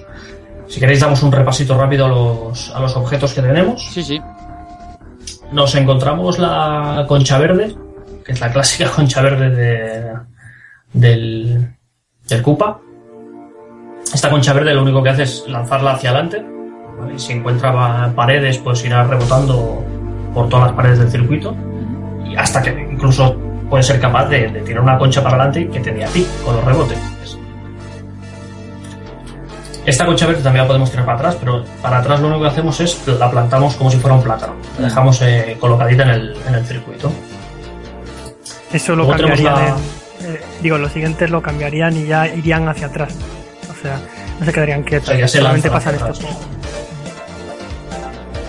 Luego nos encontramos la concha roja, es la misma que la verde, pero con la diferencia de que es teledirigida hacia el que va delante tuyo, va a por él a muerte. Hay que decir que si hay algún salto, alguna pared o lo que sea, la concha se pierde. No, no- no es capaz de, de saltar los, los saltos. También la podemos dejar para atrás para que el que venga detrás se la coma. Pero bueno, la concha roja dejarla atrás yo creo que es, a menos que vayas primero con mucho tiempo, bastante tontería. Luego nos encontramos el clásico plátano. Claramente. Eh, el plátano lo puedes dejar atrás, lo, lo normal es dejarlo para atrás para que el que venga derrape y se quede dando vueltas. O incluso lo puedes llegar a tirar hacia adelante para que el que vaya primero se lo coma.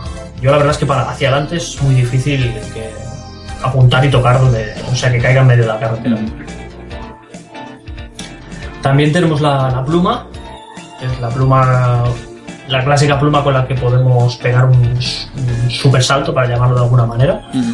Que nos ayudará, como decía antes Fran, a cruzar algún que otro atajo en la casa fantasma o a esquivar pues las conchas que nos encontremos, los plátanos, vaya, un poquito lo que nos encontremos por ahí. Yo encontré, bueno, no sé si tendrá que ver o no, pero en el Link's Awakening, en el Zelda de Game Boy, tenemos este ítem también que hace lo mismo. Nos permite saltar. No sé si tendrá algo que ver con algo de Nintendo, no sé si es una cosa mitológica, no lo sé. Pero el en caso Super es Mario World que... también tenemos... Sí. La pluma es una capa. La Claro, capa es una capa. Lo que pasa es que en este caso la pluma de Mario Kart y la de Zelda servían para lo mismo, para saltar, simplemente. Es ¿Este ítem se repite en otras entregas? No, lo quitaron. Lo quitaron.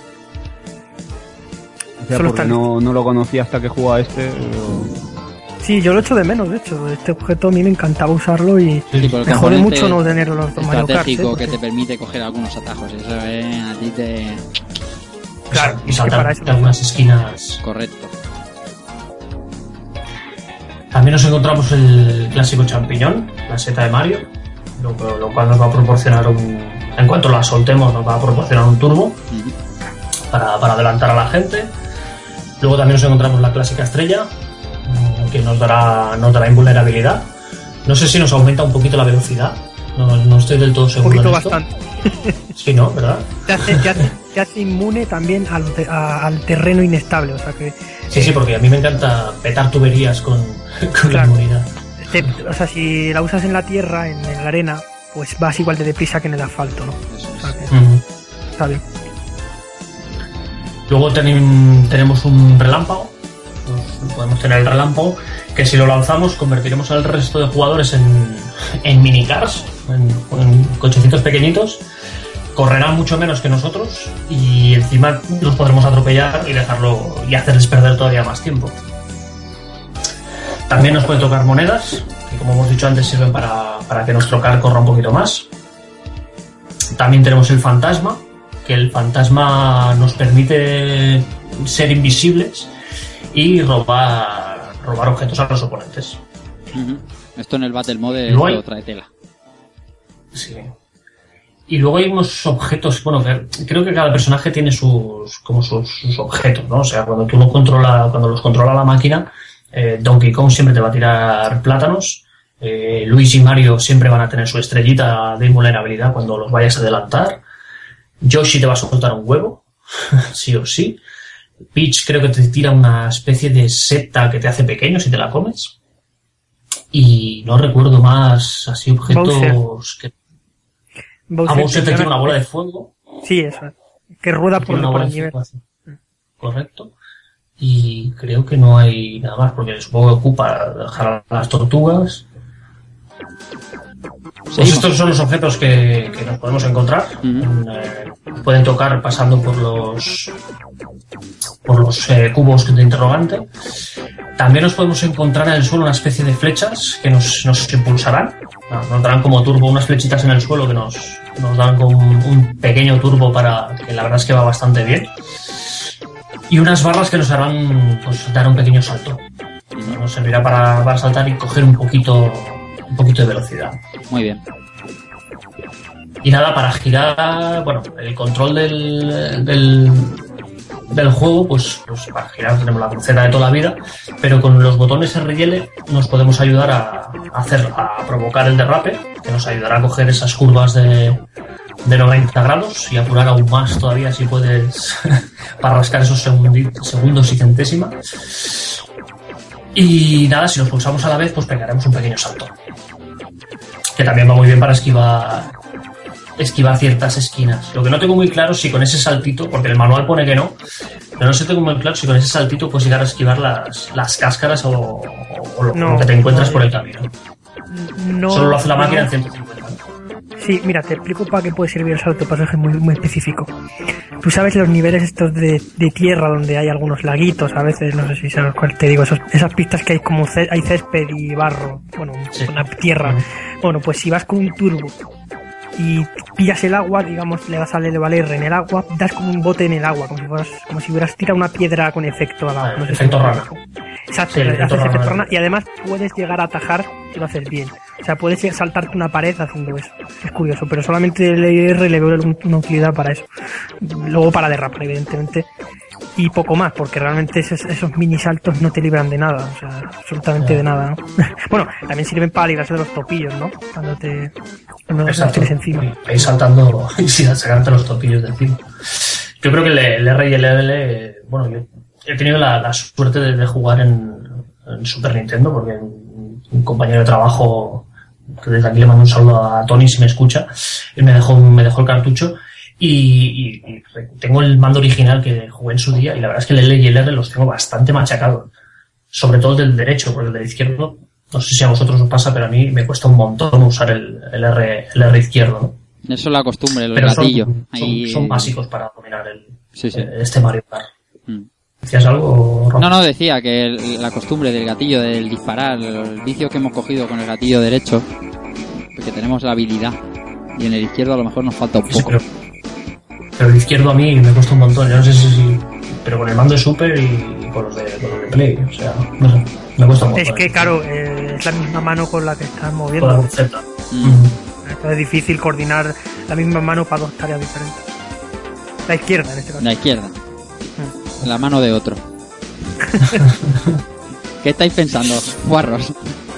Pues lo que to- todos piensan. es lo único. Y nada, un detalle bastante realista que tenía, tenía el juego es que, como bien sabéis, los, bueno, los cars no tienen, no tienen marcha atrás. Y si te quedas mirando para Cuenca, pues tienes que, que ir dando saltitos, ¿vale? Para encararte de nuevo en la, en la marcha, en la marcha correcta. Eh, los modos que nos trae este Mario Kart, pues la verdad es que son, son bastante variados y, y divertidos. Tenemos el Mario Kart GP, que es donde están todas las, la- las copas que nos encontramos. El Time Trial, que es donde podemos practicar en los circuitos y podemos marcar nuestros récords, ¿vale? para luego picarnos con, nosotros mismos o con, con nuestros colegas, porque además tiene, tiene modo fantasma. Eh, luego tenemos los modos para dos players. Aquí es donde ya es la diversión máxima. En los cuales podemos participar en el, en el Mario Kart GP con un colega. a la Mad Race, que es la, clásica carrera de, uno contra uno, y el Battle Mode. ¿vale? En este caso yo creo que para mí es mi preferido, cuando venían los colegas a casa.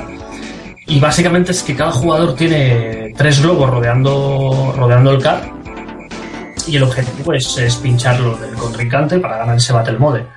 Eh, estos circuitos no, no, los hemos, no los hemos mencionado antes, ¿vale? pero suelen ser circuitos basados también en los, en los que hemos dicho, pero suelen ser cuadrados y laberínticos, ¿vale? un poco al estilo Pac-Man, para hacer todavía más, más complicada la, la caza de, del contrincante. Y básicamente es, ir pasando por, por los cuadros, por los cubos eh, con interrogante, ir recogiendo objetos y a por el otro. ¿vale? Yo en este modo la verdad es que he pasado muchas tardes de, de, de risas y, y vicio. Yo me acuerdo cuando tienes que salir, ¿no? Que te ves cara a cara con el otro antes de salir. Sí, sí. Y, y ya, tienes, ya tienes enfilado a por qué cuadrado vas a ir. Y a veces coincide que es el mismo por el que va tu amigo y es como, a ver quién, quién lo coge antes, ¿no? Como- Y ahí es cuando le, le estás dando, le estás dando al de disparar para, para que te des ya el objeto, ¿no? Sí, sí, sí, para reventar al otro. no huya, ven aquí, ¿no? Como bien ha comentado Fran fuera de micro, eh, este juego era como tener dos juegos en uno. Esta es la parte, la parte de, los codazos, como, como decía yo, de tener al compañero al lado y, y- y disfrutar realmente de lo que es el pique máximo. Uy, estoy convencido y sé de buena tinta que el amigo Antonio Serrano le ha dado al, al Battle Mode, al modo batalla, esas batallas de globos míticas, mm, pero de lo lindo.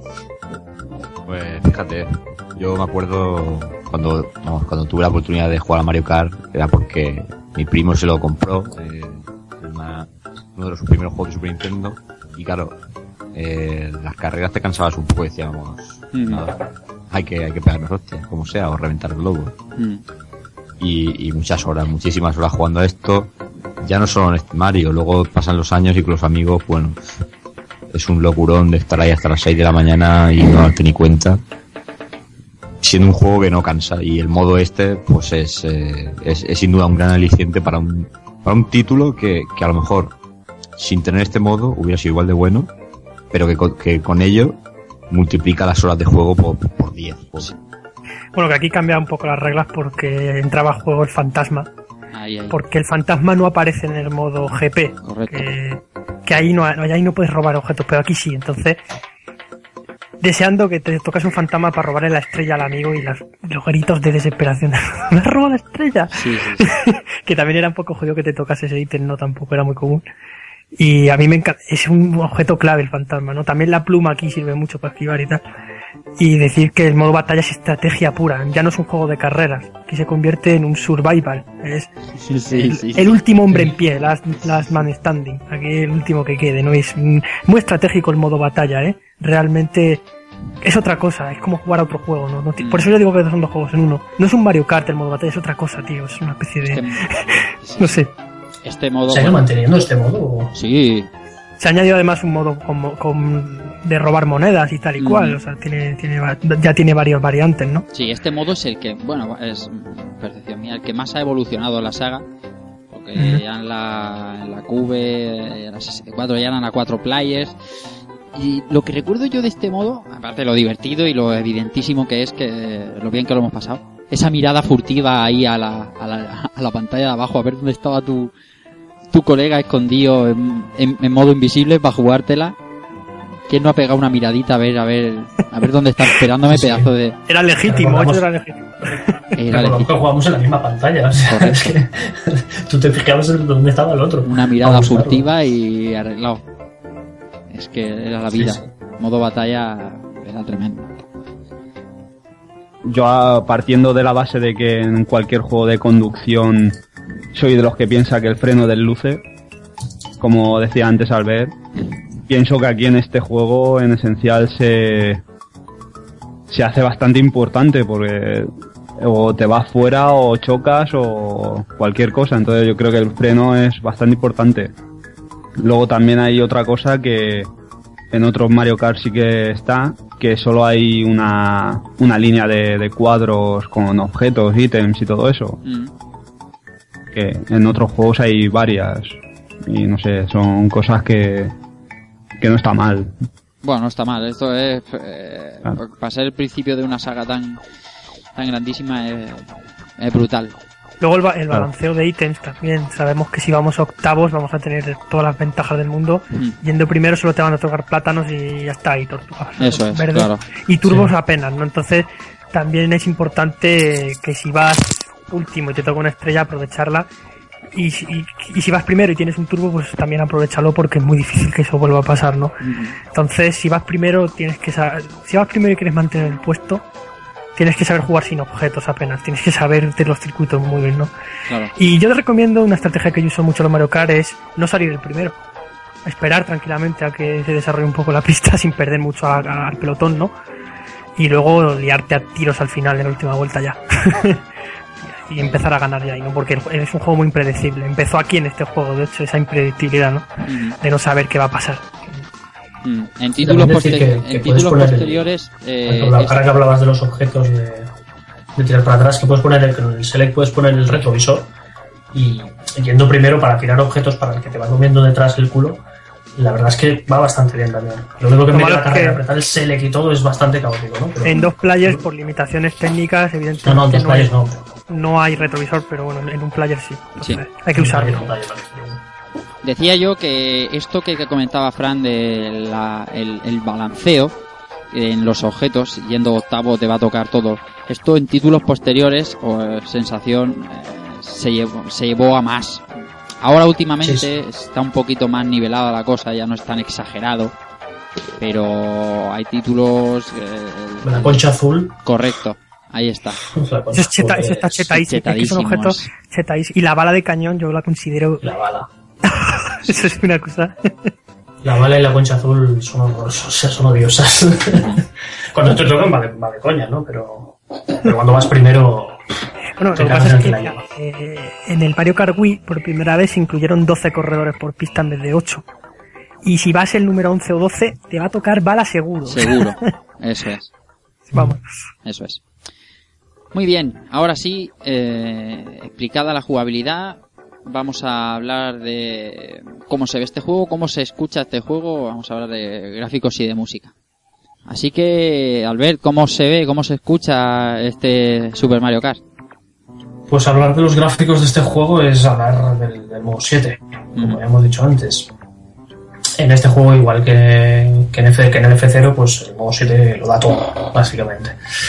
Los escenarios, sí que pueden, los fondos de los escenarios sí que pueden parecer eh, algo sencillos, incluso en circuitos como la Casa Fantasma o el, o el Rainbow Road no hay fondo, no hay fondo alguno, es en negro, ¿vale? Pero bueno, ayuda un poco la, la ambientación, porque la, la Casa Fantasma recordamos que son, son oscuras, y el Rainbow Road representa un poco no sé, una especie de galaxia o el espacio ¿no? entonces ya, ya, ya le queda bien y el resto pues, pues nada en el circuito de Mario pues tenemos montañitas y bueno yo creo que son, son bastante correctos los, los fondos pero oye que se trata de un Mario ¿no? Mm. nadie, nadie exigir aquí un grado de detalle súper alto ¿vale? porque bueno no, yo creo que no, no hemos tenido tanto detalle o sea no, no le pedimos eh, gráficos a, a un Super Mario No, los ocho personajes del juego pues son, son los sprites que nos podemos encontrar en el, en el Super Mario World.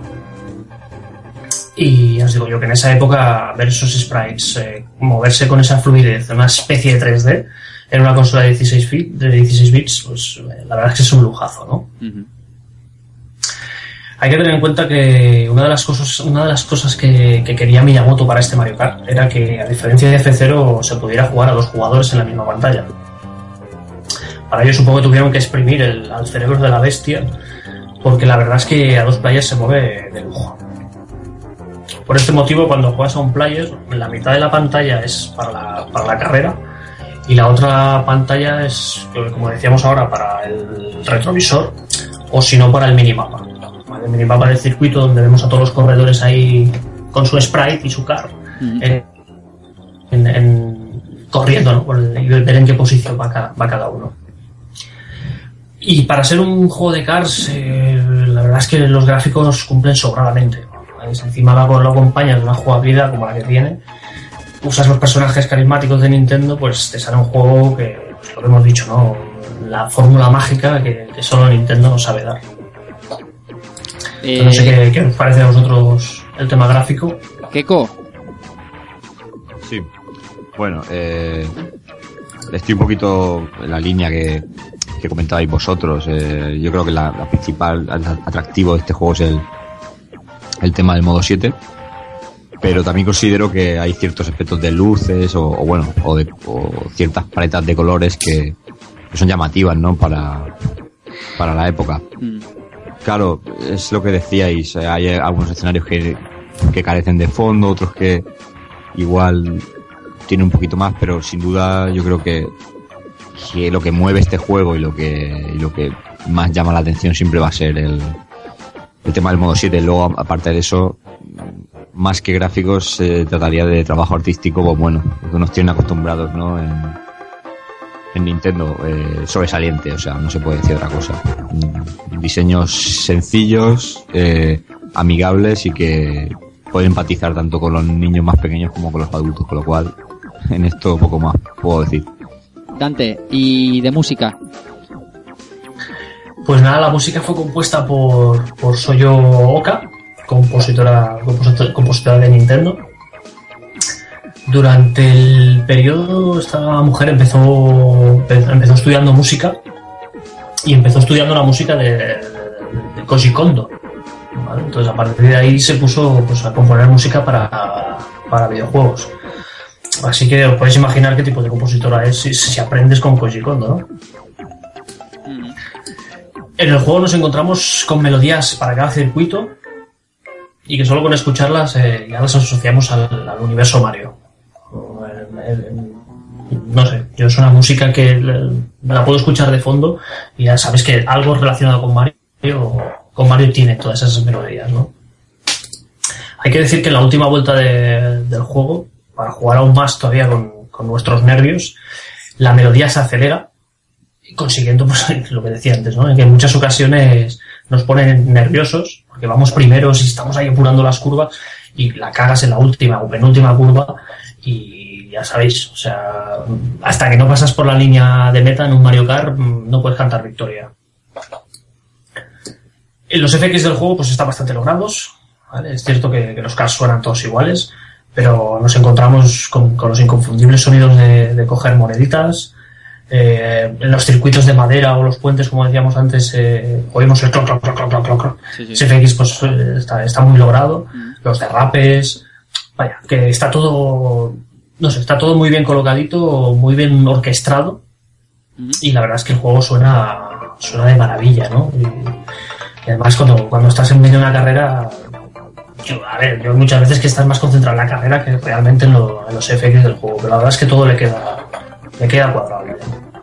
Bueno, musicalmente eh, el juego da lo que lo que creo yo que el jugador quiere de él, que es música trepidante que te, te sugiera vicio, pique, no sé, hay cierto tipo de música en algunos juegos que te incita a, a, a correr más que el de al lado, ¿no?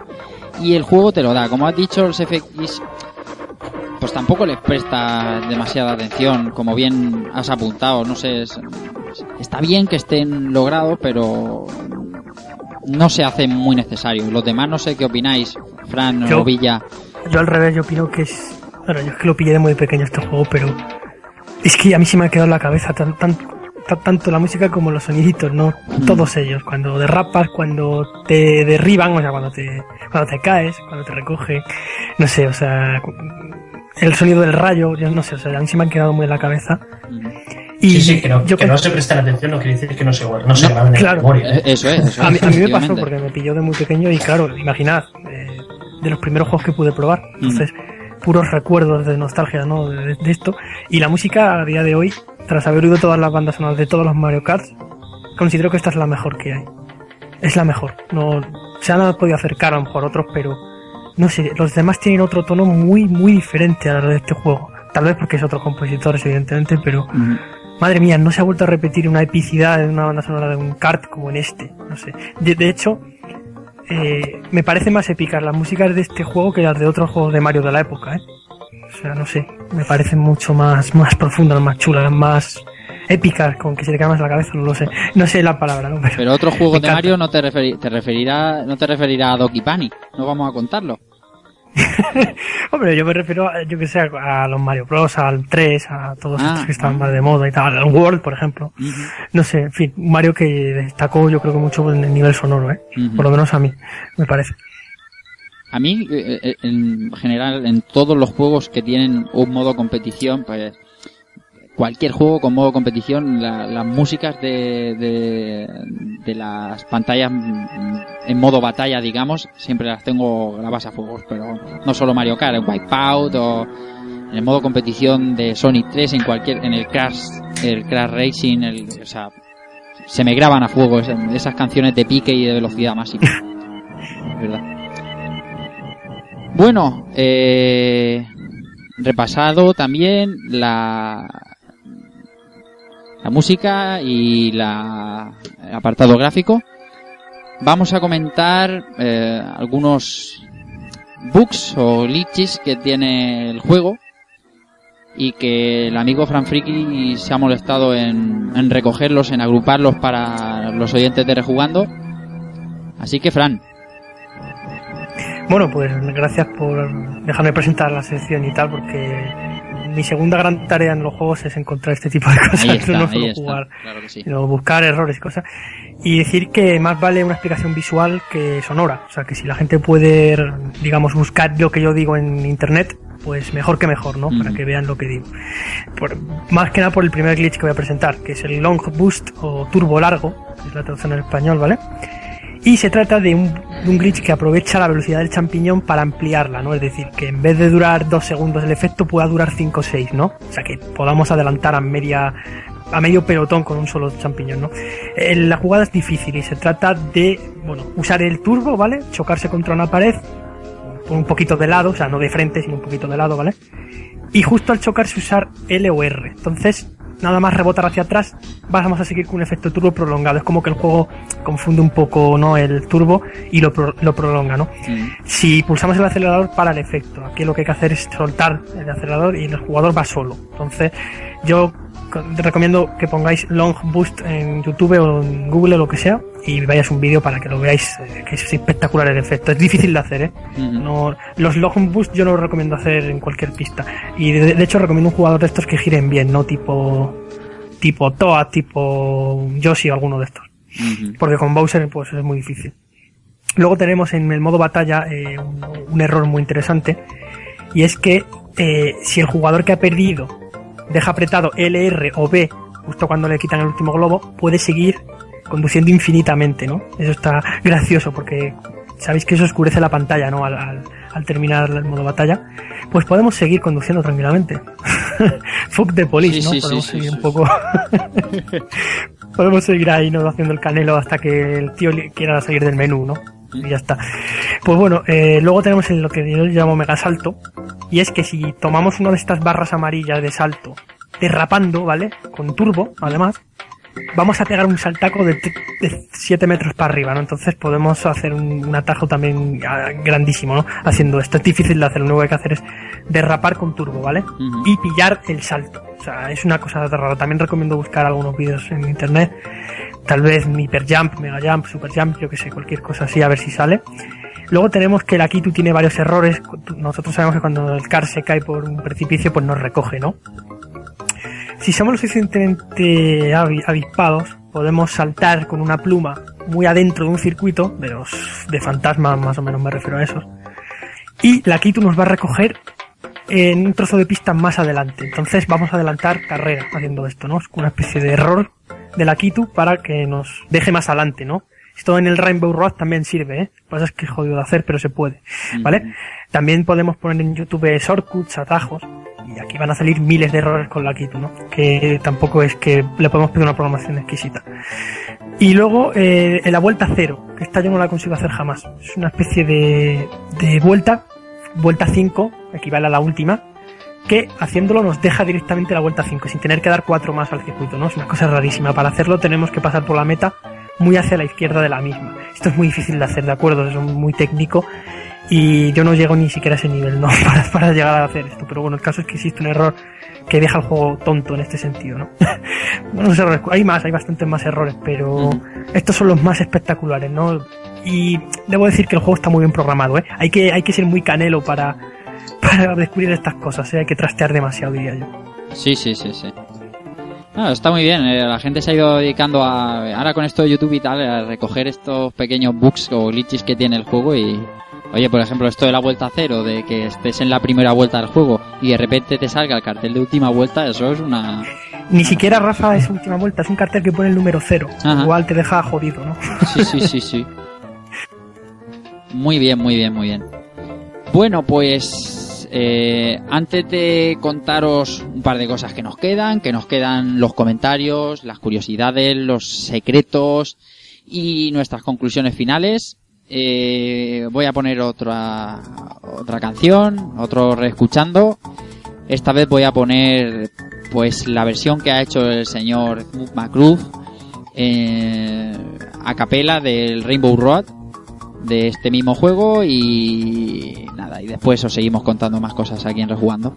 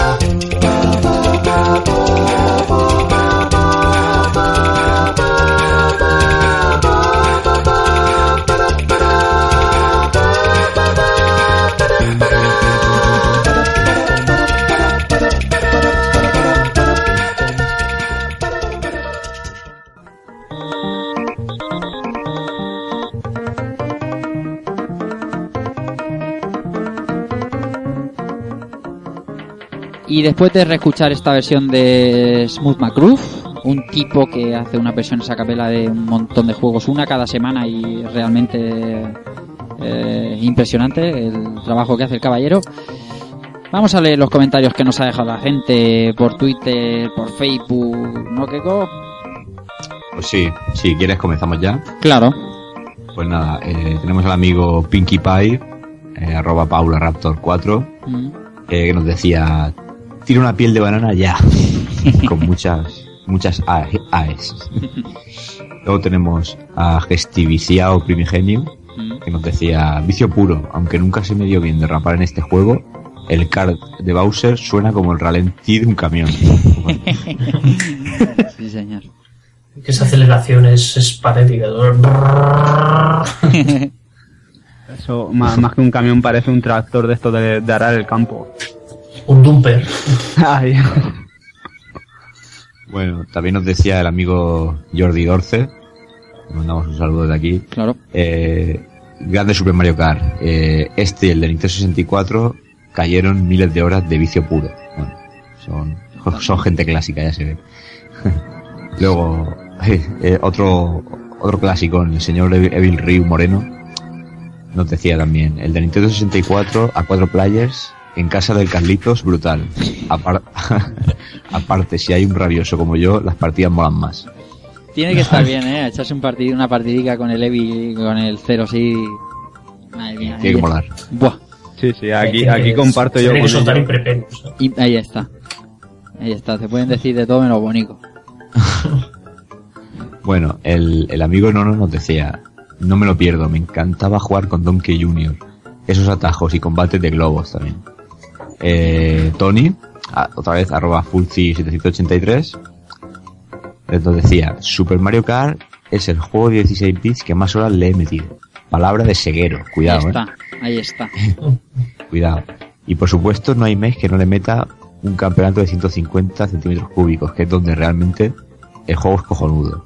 Y tengo que quitar el sombrero, me tengo que quitar el sombrero ante Nintendo por crear un estilo de juego copiado hasta la saciedad por casi todas las compañías. Si nombramos todos los clones de Mario Kart tendríais que hacer otro programa. Si hasta Sega ha metido mano a esa fórmula y, aquí todavía no termina y nos dice. ¿Qué opinas? ¿Qué opinas? ¿Que es falta de imaginación o que la fórmula es perfecta? Posiblemente junto al beat'em y los juegos de lucha, One vs One, la fórmula de videojuegos perfecta para dos players. Y aquí tengo que decir que no puedo estar más de acuerdo, solo añadiendo los míticos Pro Evolution de la Play 2.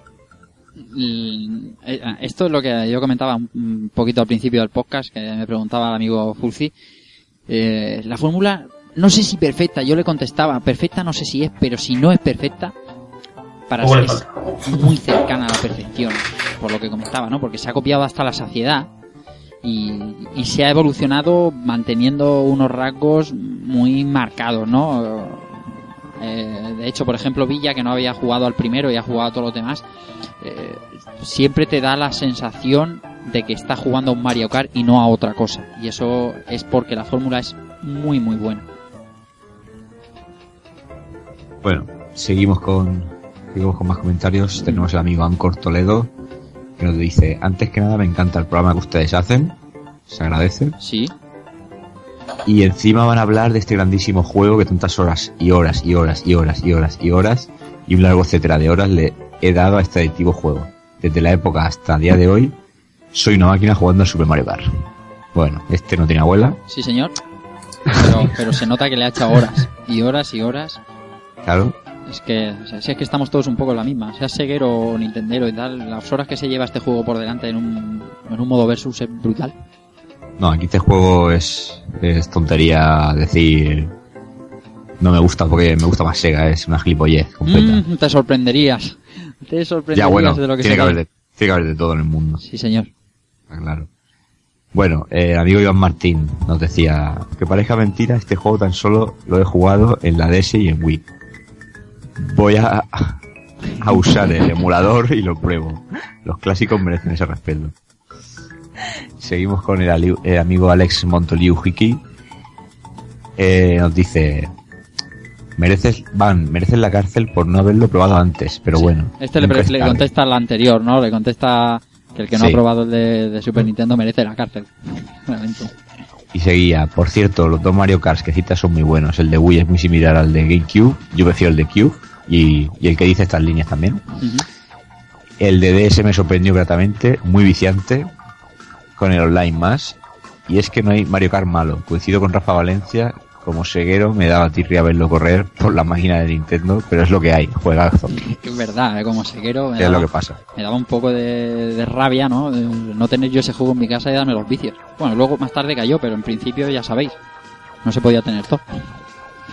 No, está claro. Y si la consola de Sega era negra, pues había que comprarla. Correcto. Bueno, eh, luego tenemos el grupo eh, Old is School, que también nos han dejado aquí unos mensajitos.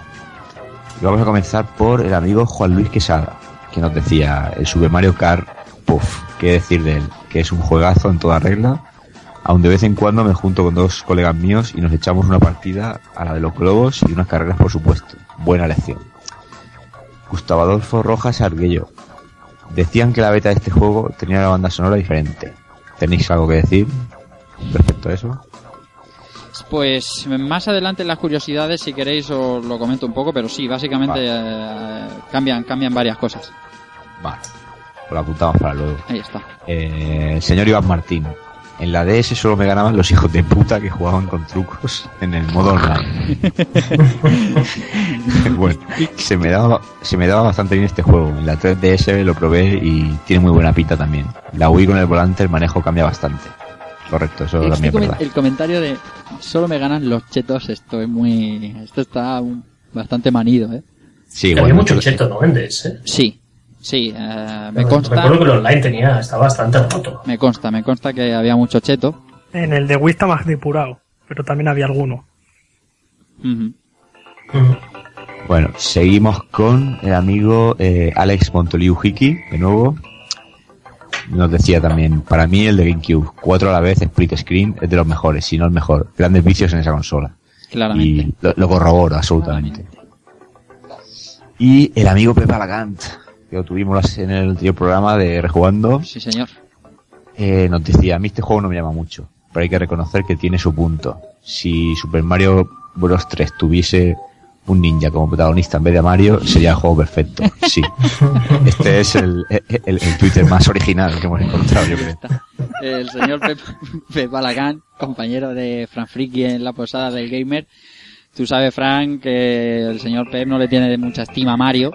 No, pero el- en el último programa, de hecho, llegamos a la conclusión, según él, que el juego es malo por, porque sale Mario, pero no por otra cosa. Eso es, eso es.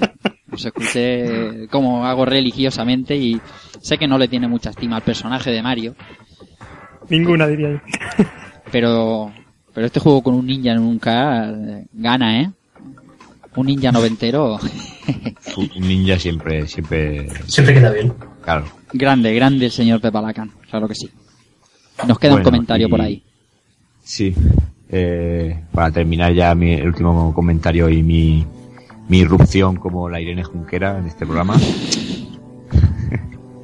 Decir que eso, eh, David Ortiz Muñoz Reja nos dice, Mario Kart para mí significa tardes de vicio con los colegas, aunque a mí siempre me fundían. Al no tener la Super NES no voy a practicar tanto y le tenía un poco de manía. Aún así, como juego, muy valorado y respetable. Y hasta aquí los comentarios. Ya lo he dicho, no tengo las tetas de Irene Junquera, pero bueno, creo que, que ha salido Pero bien la jugada. Ha estado bien, ha estado muy muy bien. Eh, Correctísimo. antes que nada, agradecer a todos los comentarios, a los de Twitter, a los de Facebook, a los de iBox, a los de iTunes, a todos. Y vamos a pasar con más cosas que tenemos por aquí. Tenemos que decir algunas curiosidades, secretos y demás cosas de, este título, de este Super Mario Kart. Como nos preguntaban, eh, en la beta del juego, como es normal, cambian algunas cosas a la versión final. Algunos sprites, eh, la pantalla de título, la pantalla de elección del corredor y varias cosas más. Pero lo curioso es el que cambió mm, parte de la banda sonora en algunos circuitos, que por cierto no tiene nada que ver con, con la que fue finalmente. Eh, la- por ejemplo, la versión de Vanilla Lake es, es totalmente distinta. Si tenéis oportunidad, eh, poned en Google o en YouTube eh, Vanilla Lake Beta y ahí podéis escuchar las dos canciones una tras otra. Y se cambió totalmente. Eso sí que me choca, porque que se, que se cambie una pantalla de título puede resultar normal, ¿no? Pero parte de una banda sonora es un poco más chocante. Más cosas que tenemos que tenemos como curiosidades, caballeros. Fran. Sí, bueno, mira, aquí tenemos unas cuantas curiosidades que tiene el juego. Por ejemplo, eh, yo recuerdo un programa infantil, que bueno, juvenil, que se llamaba Zona de Juego, que lo echaban en la 2, hace ya muchos años, en, a mediados de los 90. Y bueno, ahí la gente, había niños que iban a participar y tal, y jugaban a, allí a juegos, y uno de ellos era Super Mario Kart. De hecho, les hacían una pruebecilla que era completar el primer circuito de Mario. Eh, me parece que eran un tiempo límite o no sé, ¿no? Y bueno, pues eh, casi siempre salía ese, ese juego en, en el programa. Entonces, pues me parecía a mí muy curioso porque yo estaba muy viciado a ese juego en esos años, ¿no? Entonces, pues siempre me gustaba ver a otros jugando, ¿no? Claro que sí. Aten- atención, a pequeños topics, pequeño zona de juego. Televisión, la segunda, el, el que lo recuerde es aquel aquel programa donde la gente estaba en un croma haciendo haciendo el, moni- el monicaco. Un, un programa mítico, un programa que, que todos los que tenemos ya cierta edad recordamos un par de, de esos programas bastante bastante curiosos. Yo me lo creía, ya, te has metido en el juego. Ahí está. Qué mara- aquellos maravillosos 90. Sí, sí, sí. Y bueno, tenemos un editor moderno, se llama Track Designer, que es una especie de editor para Windows, eh, freeware, que podemos crear nuestros propios circuitos para Super Mario Kart, con un set de piezas, ¿no? Podemos colocar las piezas donde queramos y hacer los circuitos, vamos, lo enrevesados que queramos, ¿no? Con todos los precipicios que deseemos, todos los fosos de lava que deseemos y las curvas más cerraje os imaginéis, ¿no? Está muy bien, hay muchos, muchos circuitos en internet muy curiosos, ¿eh? muchos de ellos. Bien, luego tenemos ¿Eso- un truquito. ¿Ah? Sí, por ¿Es supuesto, jugable? puedes, te puedes hacer tus circuitos y juegas luego en ellos. ¿eh? La, la CPU también, debo decir que la CPU se adapta al circuito que haces, es curioso. Es como que está programada para seguir la carretera, es curioso. Muy bien, muy bien. Está bien, está, está muy bien, está muy bien hecho. Luego tenemos un truquillo que es empezar encogido en la carrera, o sea, como si nos hubieran tirado un rayo encima. Mm. Y es en la selección del personaje, mantenemos pulso Y encima del que queramos y le damos a la y se encoge. Yo una curiosidad que tengo que decir es que un día fui a conectar el mando y sin querer lo moví un poquito y se me encogió el personaje solo. y, y resulta que, que si lo hacemos sí que sirve. Si movemos el puerto uno así para los lados, se te encoge el personaje también, hace el mismo efecto, es curioso. me pasaba a mí, pequeño eso. Luego tenemos algunos trucos, por ejemplo, desbloquear eh, la copa especial en Time Trial, que normalmente no está esa copa en ese modo, pero podemos hacerlo con medio de un truco que colocaremos si acaso en el Facebook, ¿no? Sí. De decirlo, de decirlo por aquí tampoco tiene mucho sentido. Ujú. Luego, eh, tenemos una curiosidad, no sé si alguna vez habéis quedado cuartos en el ranking, ¿os ha pasado alguna vez? No. No. No, lo he tenido Habéis que ver a quedado raíz de que primero, me lo segundo, dijeras. tercero, ¿verdad? Supongo. Es que es complicado, es complicado. Es que es muy complicado quedar cuarto, pero si quedamos cuartos eh, en el ranking, lo que es a- al final de las cinco carreras, pues nuestro personaje se quedará fuera del podio mirando ahí un poquito con envidia al resto, ¿no? con el carta ahí apartado, como si estuviera marginado, es curioso. veremos, o sea, veremos la secuencia de- de- del, del podio, pero nosotros no estaremos ahí, ¿no? es curioso. Luego hay censura en este juego, sufrió censura de la versión japonesa a, las occidentales, simplemente una. Y es que cuando Bowser y Peach ganan, beben de la botella, ahí en plan, ¿no? Beben de la botella de- típica de champán. Y se ve ahí como la princesa se pone morá ahí a, a whisky. y lo, cen- lo censuraron aquí, le, eh, lo pusieron que tiraban la botella y la, o la sostenían, ¿no? Ujú. Aquí hay una especie de obsesión con censurar todo lo que es- le referencia al alcohol. Nintendo, no sé muy bien qué le pasa por estas, no le pasa aquí a los censores, pero se les pasó la mano con muchas Al alcohol y a cualquier pss, tontería, Sí. vamos, que, que no me Pero digas. bueno, esto viene de, de- supongo que debe venir de Nintendo América, porque Nintendo Sí, claro, aquí no, aquí no. En Japón está, por eso te digo. En Japón está, o sea, Esto es una, ahí- es una celebración más, coge la botella y emborracharme, ¿no? No creo que Se llama la princesa se pone como, como se ponen, no sé, la- las caricaturas de los japoneses borrachos, ¿no? Con los mofletitos rojos así súper Claro. contentos, ¿no? Está muy bien eso, Es la verdad. gracioso. pero Aquí lo quitar, vamos, aquí, venga, sujetar la botella que ya es mucho. La tijera americana, la tijera americana. sí, la, la sufrimos aquí mucho. Luego tenemos otro truco para borrar los datos, ¿vale? Eh, no hace falta que el juego se formate bueno, con el paso de los años. Podemos nosotros borrar nuestros récords, pues ya que queremos renovarlos, lo que sea. Bueno, el truco también se puede consultar, ¿no? Aquí tampoco vamos a... Y luego, por último, el ítem debugger, que es una función que estaba, que está todavía en todos los cartuchos de Mario Kart, pero desactivada, ¿vale? ¿Qué es el ítem debugger? Pues un modo debug para testear todos los objetos en carrera.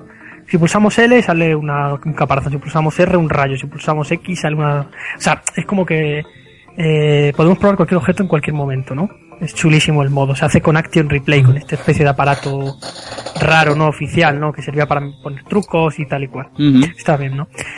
Y nada más, pues esas son las curiosidades que os traigo. De- de- hay más cosas en estos juegos, hay detallitos que ni, solo, solo Nintendo sabe meter, ¿no?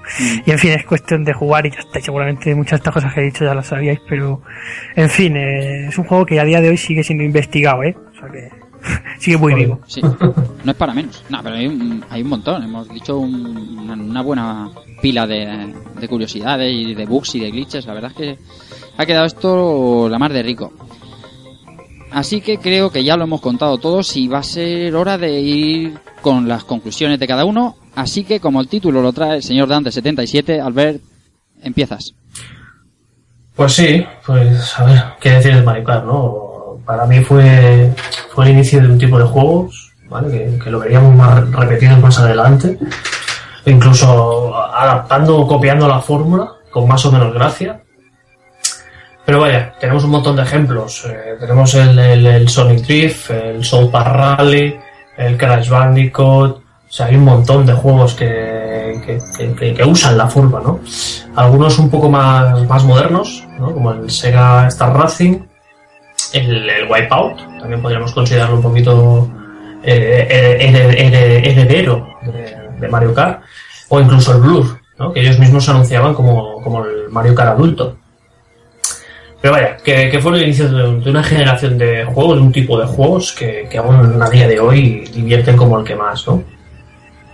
También Mario Kart me enseñó pues, pues, a pasar tardes con, con, con- con colegas compitiendo en el, en el Battle Mode Mm, o picándonos en el- con el Time Trial a ver quién quedaba primero y, y siempre había un hueco para, para echar una partida de Mario Kart. O sea, esas tardes de, de- de vicio siempre, siempre que había el momento de pinchar el Mario Kart y echar unos, unos piques a petarse globos, ¿no? Nada, es un juego que le tengo mucho cariño por las horas que le, que le eché, los piques que tuve, las melodías pegadizas que tiene. Su jugabilidad, como hemos dicho, es fácil, pero, pero es muy complicado de dominar. Porque aunque parezca un juego infantil, consigue que, que- que se me escape, que me insulte, ¿vale? le iba a insultar al juego porque me, me- me- me equivoco, me choco en, en esa esqui- en esa esquinita.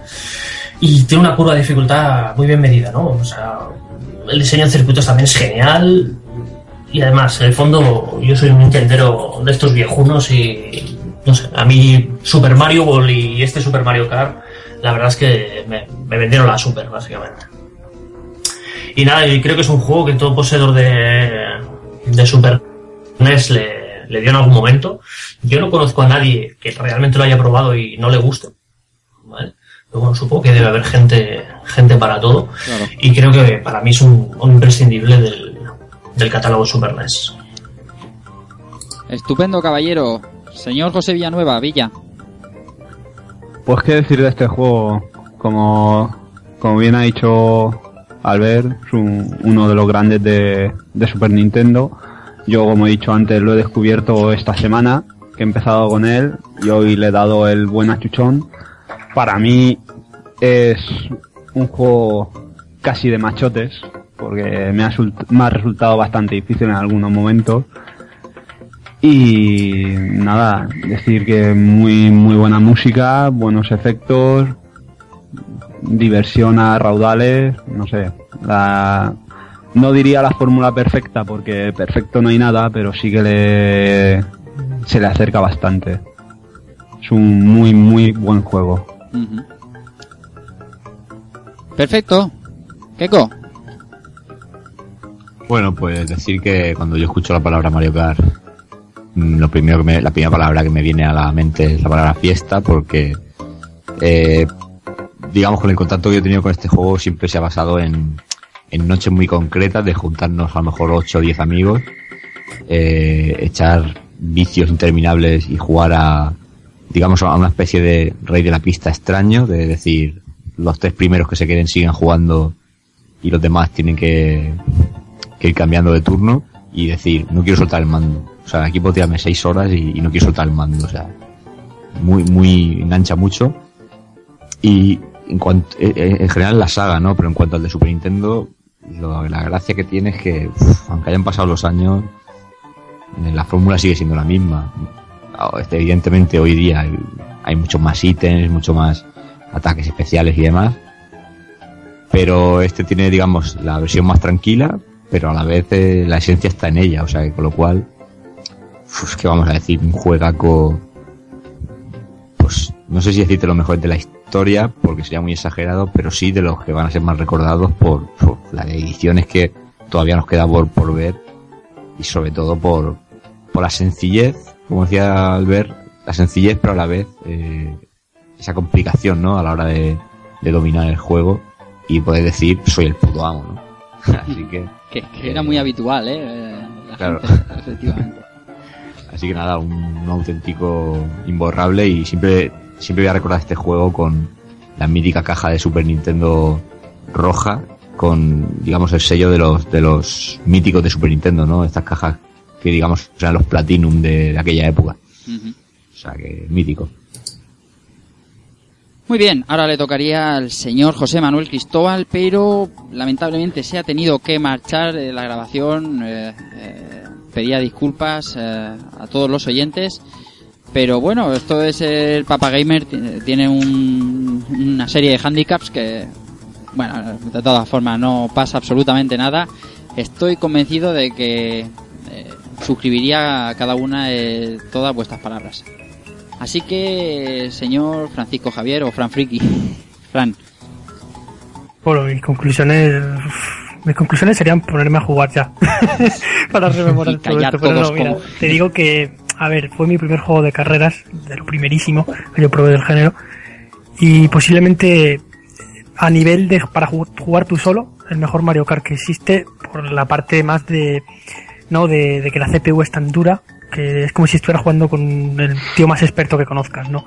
Entonces da esa sensación de, de, reto, ¿no? Constante. Es un juego que, que, que un auténtico reto y eso ya te puede tener ahí enganchado. Por la parte de las batallas, uno de los mejores multijugadores que tiene Super Nintendo, comparable a cualquier título de multijugador, es el rey de la pista, ¿no? Es el juego que, que domina y un poco para jugando, jugando con un amigo, ¿no? Es lo que es que yo creo que quien viene a tu casa, lo primero que le dices es, venga, vamos a tener un Mario Kart o cualquier cosilla así, ¿no? Entonces es como, es- se ha convertido en casi en algo cotidiano, ¿no? Este juego, es Sí. cualquiera de la saga. Y este en concreto es el que más, mejor recuerdo de todo. Y la música, que es lo que dije antes, que es algo que se me ha quedado muy dentro. Y Super Mario Kart para mí va a ser uno de los mejores juegos que yo recuerde con los años. Con el más absoluto de los cariños. Jamás liberé los defectos de este juego, ¿no? Me cuesta mucho. Entonces me, me encanta, ¿no? Muy bien, y queda un servidor que poco más tiene que añadir.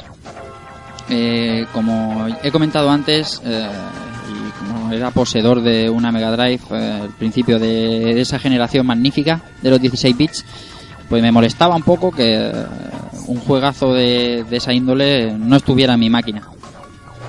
Cayó posteriormente, un par de años después quizá, en el 94 más o menos, y a mí todos los juegos de con un modo competición, con un battle mode o con como lo queráis llamar, me apasionaban. Y eh, tener a un, amiguete o un familiar al lado con el que te picaras y con el que intentaras llegar a más y con el a ver quién era mejor, eso es maravilloso. Eh, del juego en sí no puedo, no puedo añadir nada más, es gloria bendita y me encanta que haya sido tan influyente. Eh, me, me explico, muchas generaciones después seguimos bebiendo de este título le pese a quien le pese, o sea, hay gente que reniega de que hay juegos que están muy, muy, muy inspirados en, en la saga Mario Kart. Y a mí me da igual que cada uno piense lo que quiera, pero yo sigo pensando que implantaron un modelo de jugabilidad que hoy en día sigue siendo igual de divertido y la gente lo copia porque lo que funciona lo tienes que copiar y eso es así. Y no voy a decir ningún título, pero todos sabemos que hay juegos que están basados en Mario Kart sí o sí. Pasa que hay gente que le molesta. Y nada más. Mario Kart es un imprescindible sin duda ninguna. Por eso lo hemos traído aquí a rejugando. Que, leches, claro que sí. Bueno, señores. Eh, Albert, ha quedado un, un programa. Yo creo, yo creo que sí, ¿no? Que nos ha quedado aquí un programito, programita bastante guay. Le hemos dado un repasito al, al- al Mario Kart, al juego, al juego que creó un género en su época. Y yo la verdad es que me lo he pasado, me lo he pasado muy bien haciéndolo, buscando, buscando información y sobre todo la, historia de Nintendo, que es, si tenéis la oportunidad, darle un tiento porque es, es- es Mm. apasionante y curiosa. mm. Y Y nada, eh, pues espero que le guste a la gente, a los oyentes. Y no, y no, no sé, nos vemos. A ver, ¿qué, qué juegos nos, nos trae la semana, la semana que viene? Bueno, Correcto. y 15 días, perdón. Eso es. Vamos a ver qué, nos, qué traemos dentro de 15 días.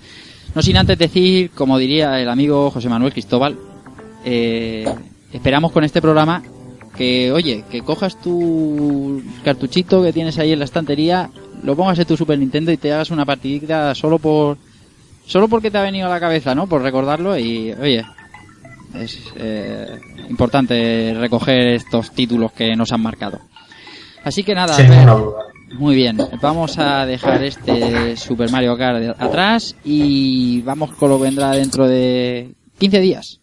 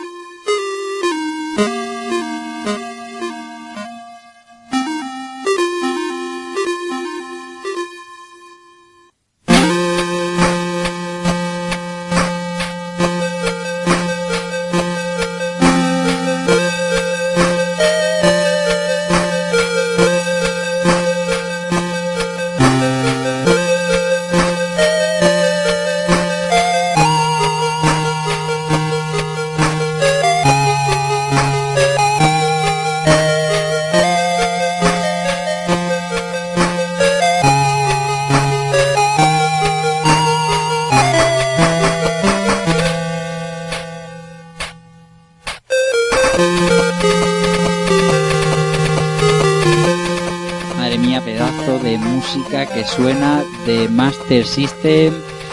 Señor José Villanueva Villa, dentro de 15 días que tenemos en Rejugando.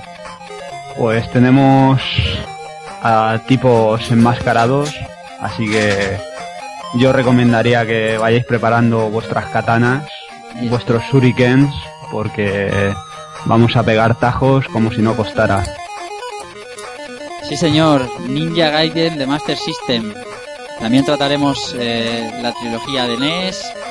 Un juego Y que veremos el arcade y el de Game Gear, también lo, le echaremos un ojillo. Ahí está, así que la cosa eh, dentro de 15 días en Rejugando va de ninjas. Ninja Gaiden de Master System.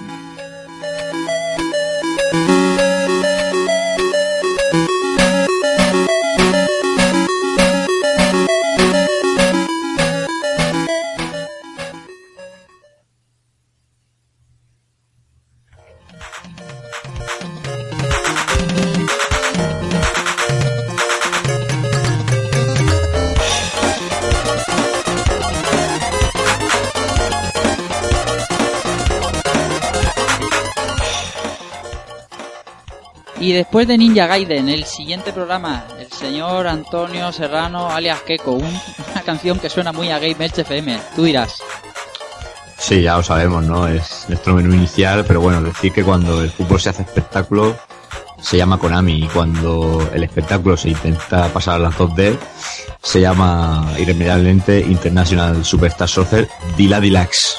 No, no- no- no creo que haga falta decir mucho más. bravo, bravo. Juego mítico de fútbol, madre mía. El primer juego de fútbol que traemos a rejugar. Seguro que no el último, vaya pedazo de juego que nos trae Keko.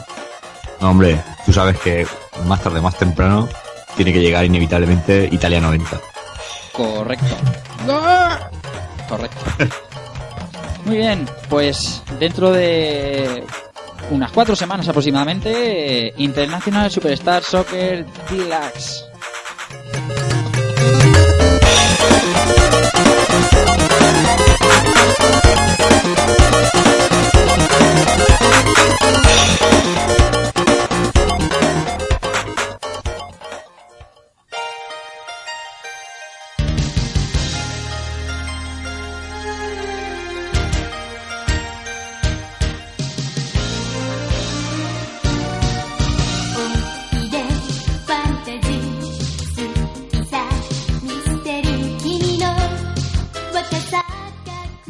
Llegado la hora de despedirnos, de terminar el programa de hoy, que ya hemos estado divagando un buen rato y pasándolo muy bien. Así que, como siempre, empiezo despidiéndome por el caballero que nos ha traído el juego esta noche. Señor Dante77 para todo el mundo en Twitter y demás. Albert Andreu para su familia. Señor Albert.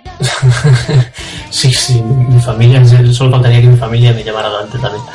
Eh, pues nada, lo dicho, como, hemos dicho, como he dicho antes, hemos pasado teta, eh, montando y grabando, o sea, para mí ha estado genial, espero que también los oyentes lo, lo disfruten como lo he disfrutado yo. Y nada, placer también compartir micros otra noche con vosotros. Y nos vemos en, o nos oímos en 15 días, porque lo de vernos está un poco complicado. Eso es. Muy bien, caballero. Muchas gracias por el pedazo de curro que se ha pegado usted para este para este pequeño homenaje. Nada, nada, es nada. Vamos con más gente, señor José Villanueva, Villa, Villa, 15 días. Ninjas y katanas. Ahí, ahí estaremos on fire. Y Bien esta noche, ¿no? decir que hoy me lo he pasado muy bien con este juegaco. Encantado de haber conocido a Fran Friki, que la otra vez no tuve la oportunidad de coincidir con él. Como siempre, una experiencia muy buena con todos vosotros ahí dándolo todo. Y nada, que la audiencia lo disfrute, tanto el podcast como el juego, que lo merecen. Sí, señor. Antonio Serrano, Keiko para todo el mundo. Pues sí, ya está para mi familia Ahí y, está. Y para el panadero también, porque aquí ya lo de Keiko ya es universal. Eh, bueno, lo primero, eh, felicitar al amigo Albert por, por el trabajo que ha hecho con el, con el Mario Kart, que ha sido sin duda. Hoy me he enterado de cosas que no, no- no- yo no sabía, por eso he intervenido un poco menos. Eh, ha sido, como, como decía Villa, también un placer eh, estar de nuevo con Frank Friki y por supuesto con, todo, con todos vosotros, contigo Rafa y Villa también. Y nada, decir que ha sido un, un gran programa, muy, muy dinámico sobre todo. Y decirte, Rafa, en particular que yo creo que si vamos pensando en juntar todos los guiones que hemos hecho, sobre todo de los últimos programas, saldría un buen libro de videojuegos ya. Sí, Llámalo, señor. reju- llámalo rejugando, llámalo como quieras, que últimamente los guiones están convirtiendo en, en artículos muy, muy, muy ricos ya. No lo descartemos, ¿eh? No descartemos esto. De momento, Tiene muy buena pinta esta idea, ¿eh? No lo descartemos. Decir Lo veo, lo veo. a la audiencia una cosa que no hemos dicho porque, porque esta, esta cabeza mía no da para más. Eh, uno de cada dos guiones eh, los estamos publicando una vez al mes en No Solo Gamer. eh, y, y nunca lo habíamos dicho en el podcast porque, porque soy así de gentuza, es lo que hay. Pero esta idea que nos ha dado Keiko, no la descartes, ¿eh? cuidado que yo me pongo ya a redactar y a ordenar y me quedo solo ahí un librito bueno, bueno. ¿eh? Correcto, correcto, caballero. Pues nada. Buenas noches. Uy, perdona que me, me estaba. Me, he trabado la garganta. Eh, pues nada, entonces lo has pasado bien, ¿no? Eh, sí, o sea, ha sido programazo y bueno, eh, estoy ya también impaciente por, el, el siguiente juego que tenemos que me siento especialmente tocadete con, con ese juego. Ahí está. Eh, nos queda despedirnos del invitado de esta noche porque, como ya hemos comentado antes, el amigo José Manuel Cristóbal ha tenido que, que dejar la grabación un poquito antes. Eh, desde aquí le mandamos un saludo y un abrazo y, y, bueno, las cosas de Papa Gamer ya se sabe, los pitufos son como son. Así que el invitado de esta noche, un caballero que podéis ver, ver en YouTube, en su canal, podéis escuchar en la posada de Gamer, podéis escuchar en el podcast de batallas pasadas, un hombre que está moviéndose mucho por esto del, retro gaming, el señor Fran. Fran, un placer como siempre tenerte por aquí y ya sabes que esta es tu casa. Nada, hombre, el placer es mío y bueno, aquí he recibido demasiados elogios de parte de los compañeros. El placer es mío eh, de estar aquí con vosotros en vuestra familia, aquí hablando de un gran juego. Nada, también un placer haber conocido a Villa, ¿vale? Y nada, pues eh, que siga para adelante, que la cosa va muy bien aquí en Rejugando, que tenéis un montón de gente aquí detrás, yo también, eh, toda la posada entera os escuchamos, o sea que aquí vamos, somos una pequeña gran familia entre todos. Sí, señor. Y simplemente a seguir hablando de lo que nos gusta, que es jugar y jugar y ya está. Así que un fuerte abrazo y muchas gracias por todo. Muy bien, y queda un servidor. eh, como acaba de decir Fran, me, me congratula esta gran familia que se está formando en torno a una serie de, de podcasts y de oyentes que son realmente espectaculares. Pues está ahí la posada del gamer, está Radical, está Pulpo Frito, hay un- una serie de, de amigos que, se- estamos ahí haciendo una pequeña familia, como bien ha dicho Fran, y eso es realmente eh, maravilloso. Nada más, emplazaros a dentro de 15 días al juego que nos va a traer el amigo Villa con mucho cariño, que eh, lo vamos a pasar tela de bien. Un juego de máster que no hemos tenido ninguno de máster todavía por aquí y ya va tocando. Y nada más, eh, gracias a todos, gracias como he dicho al principio por las descargas, que esto está siendo algo mágico, señores. Así que nada, recibid un saludo de Rafa Valencia y chao.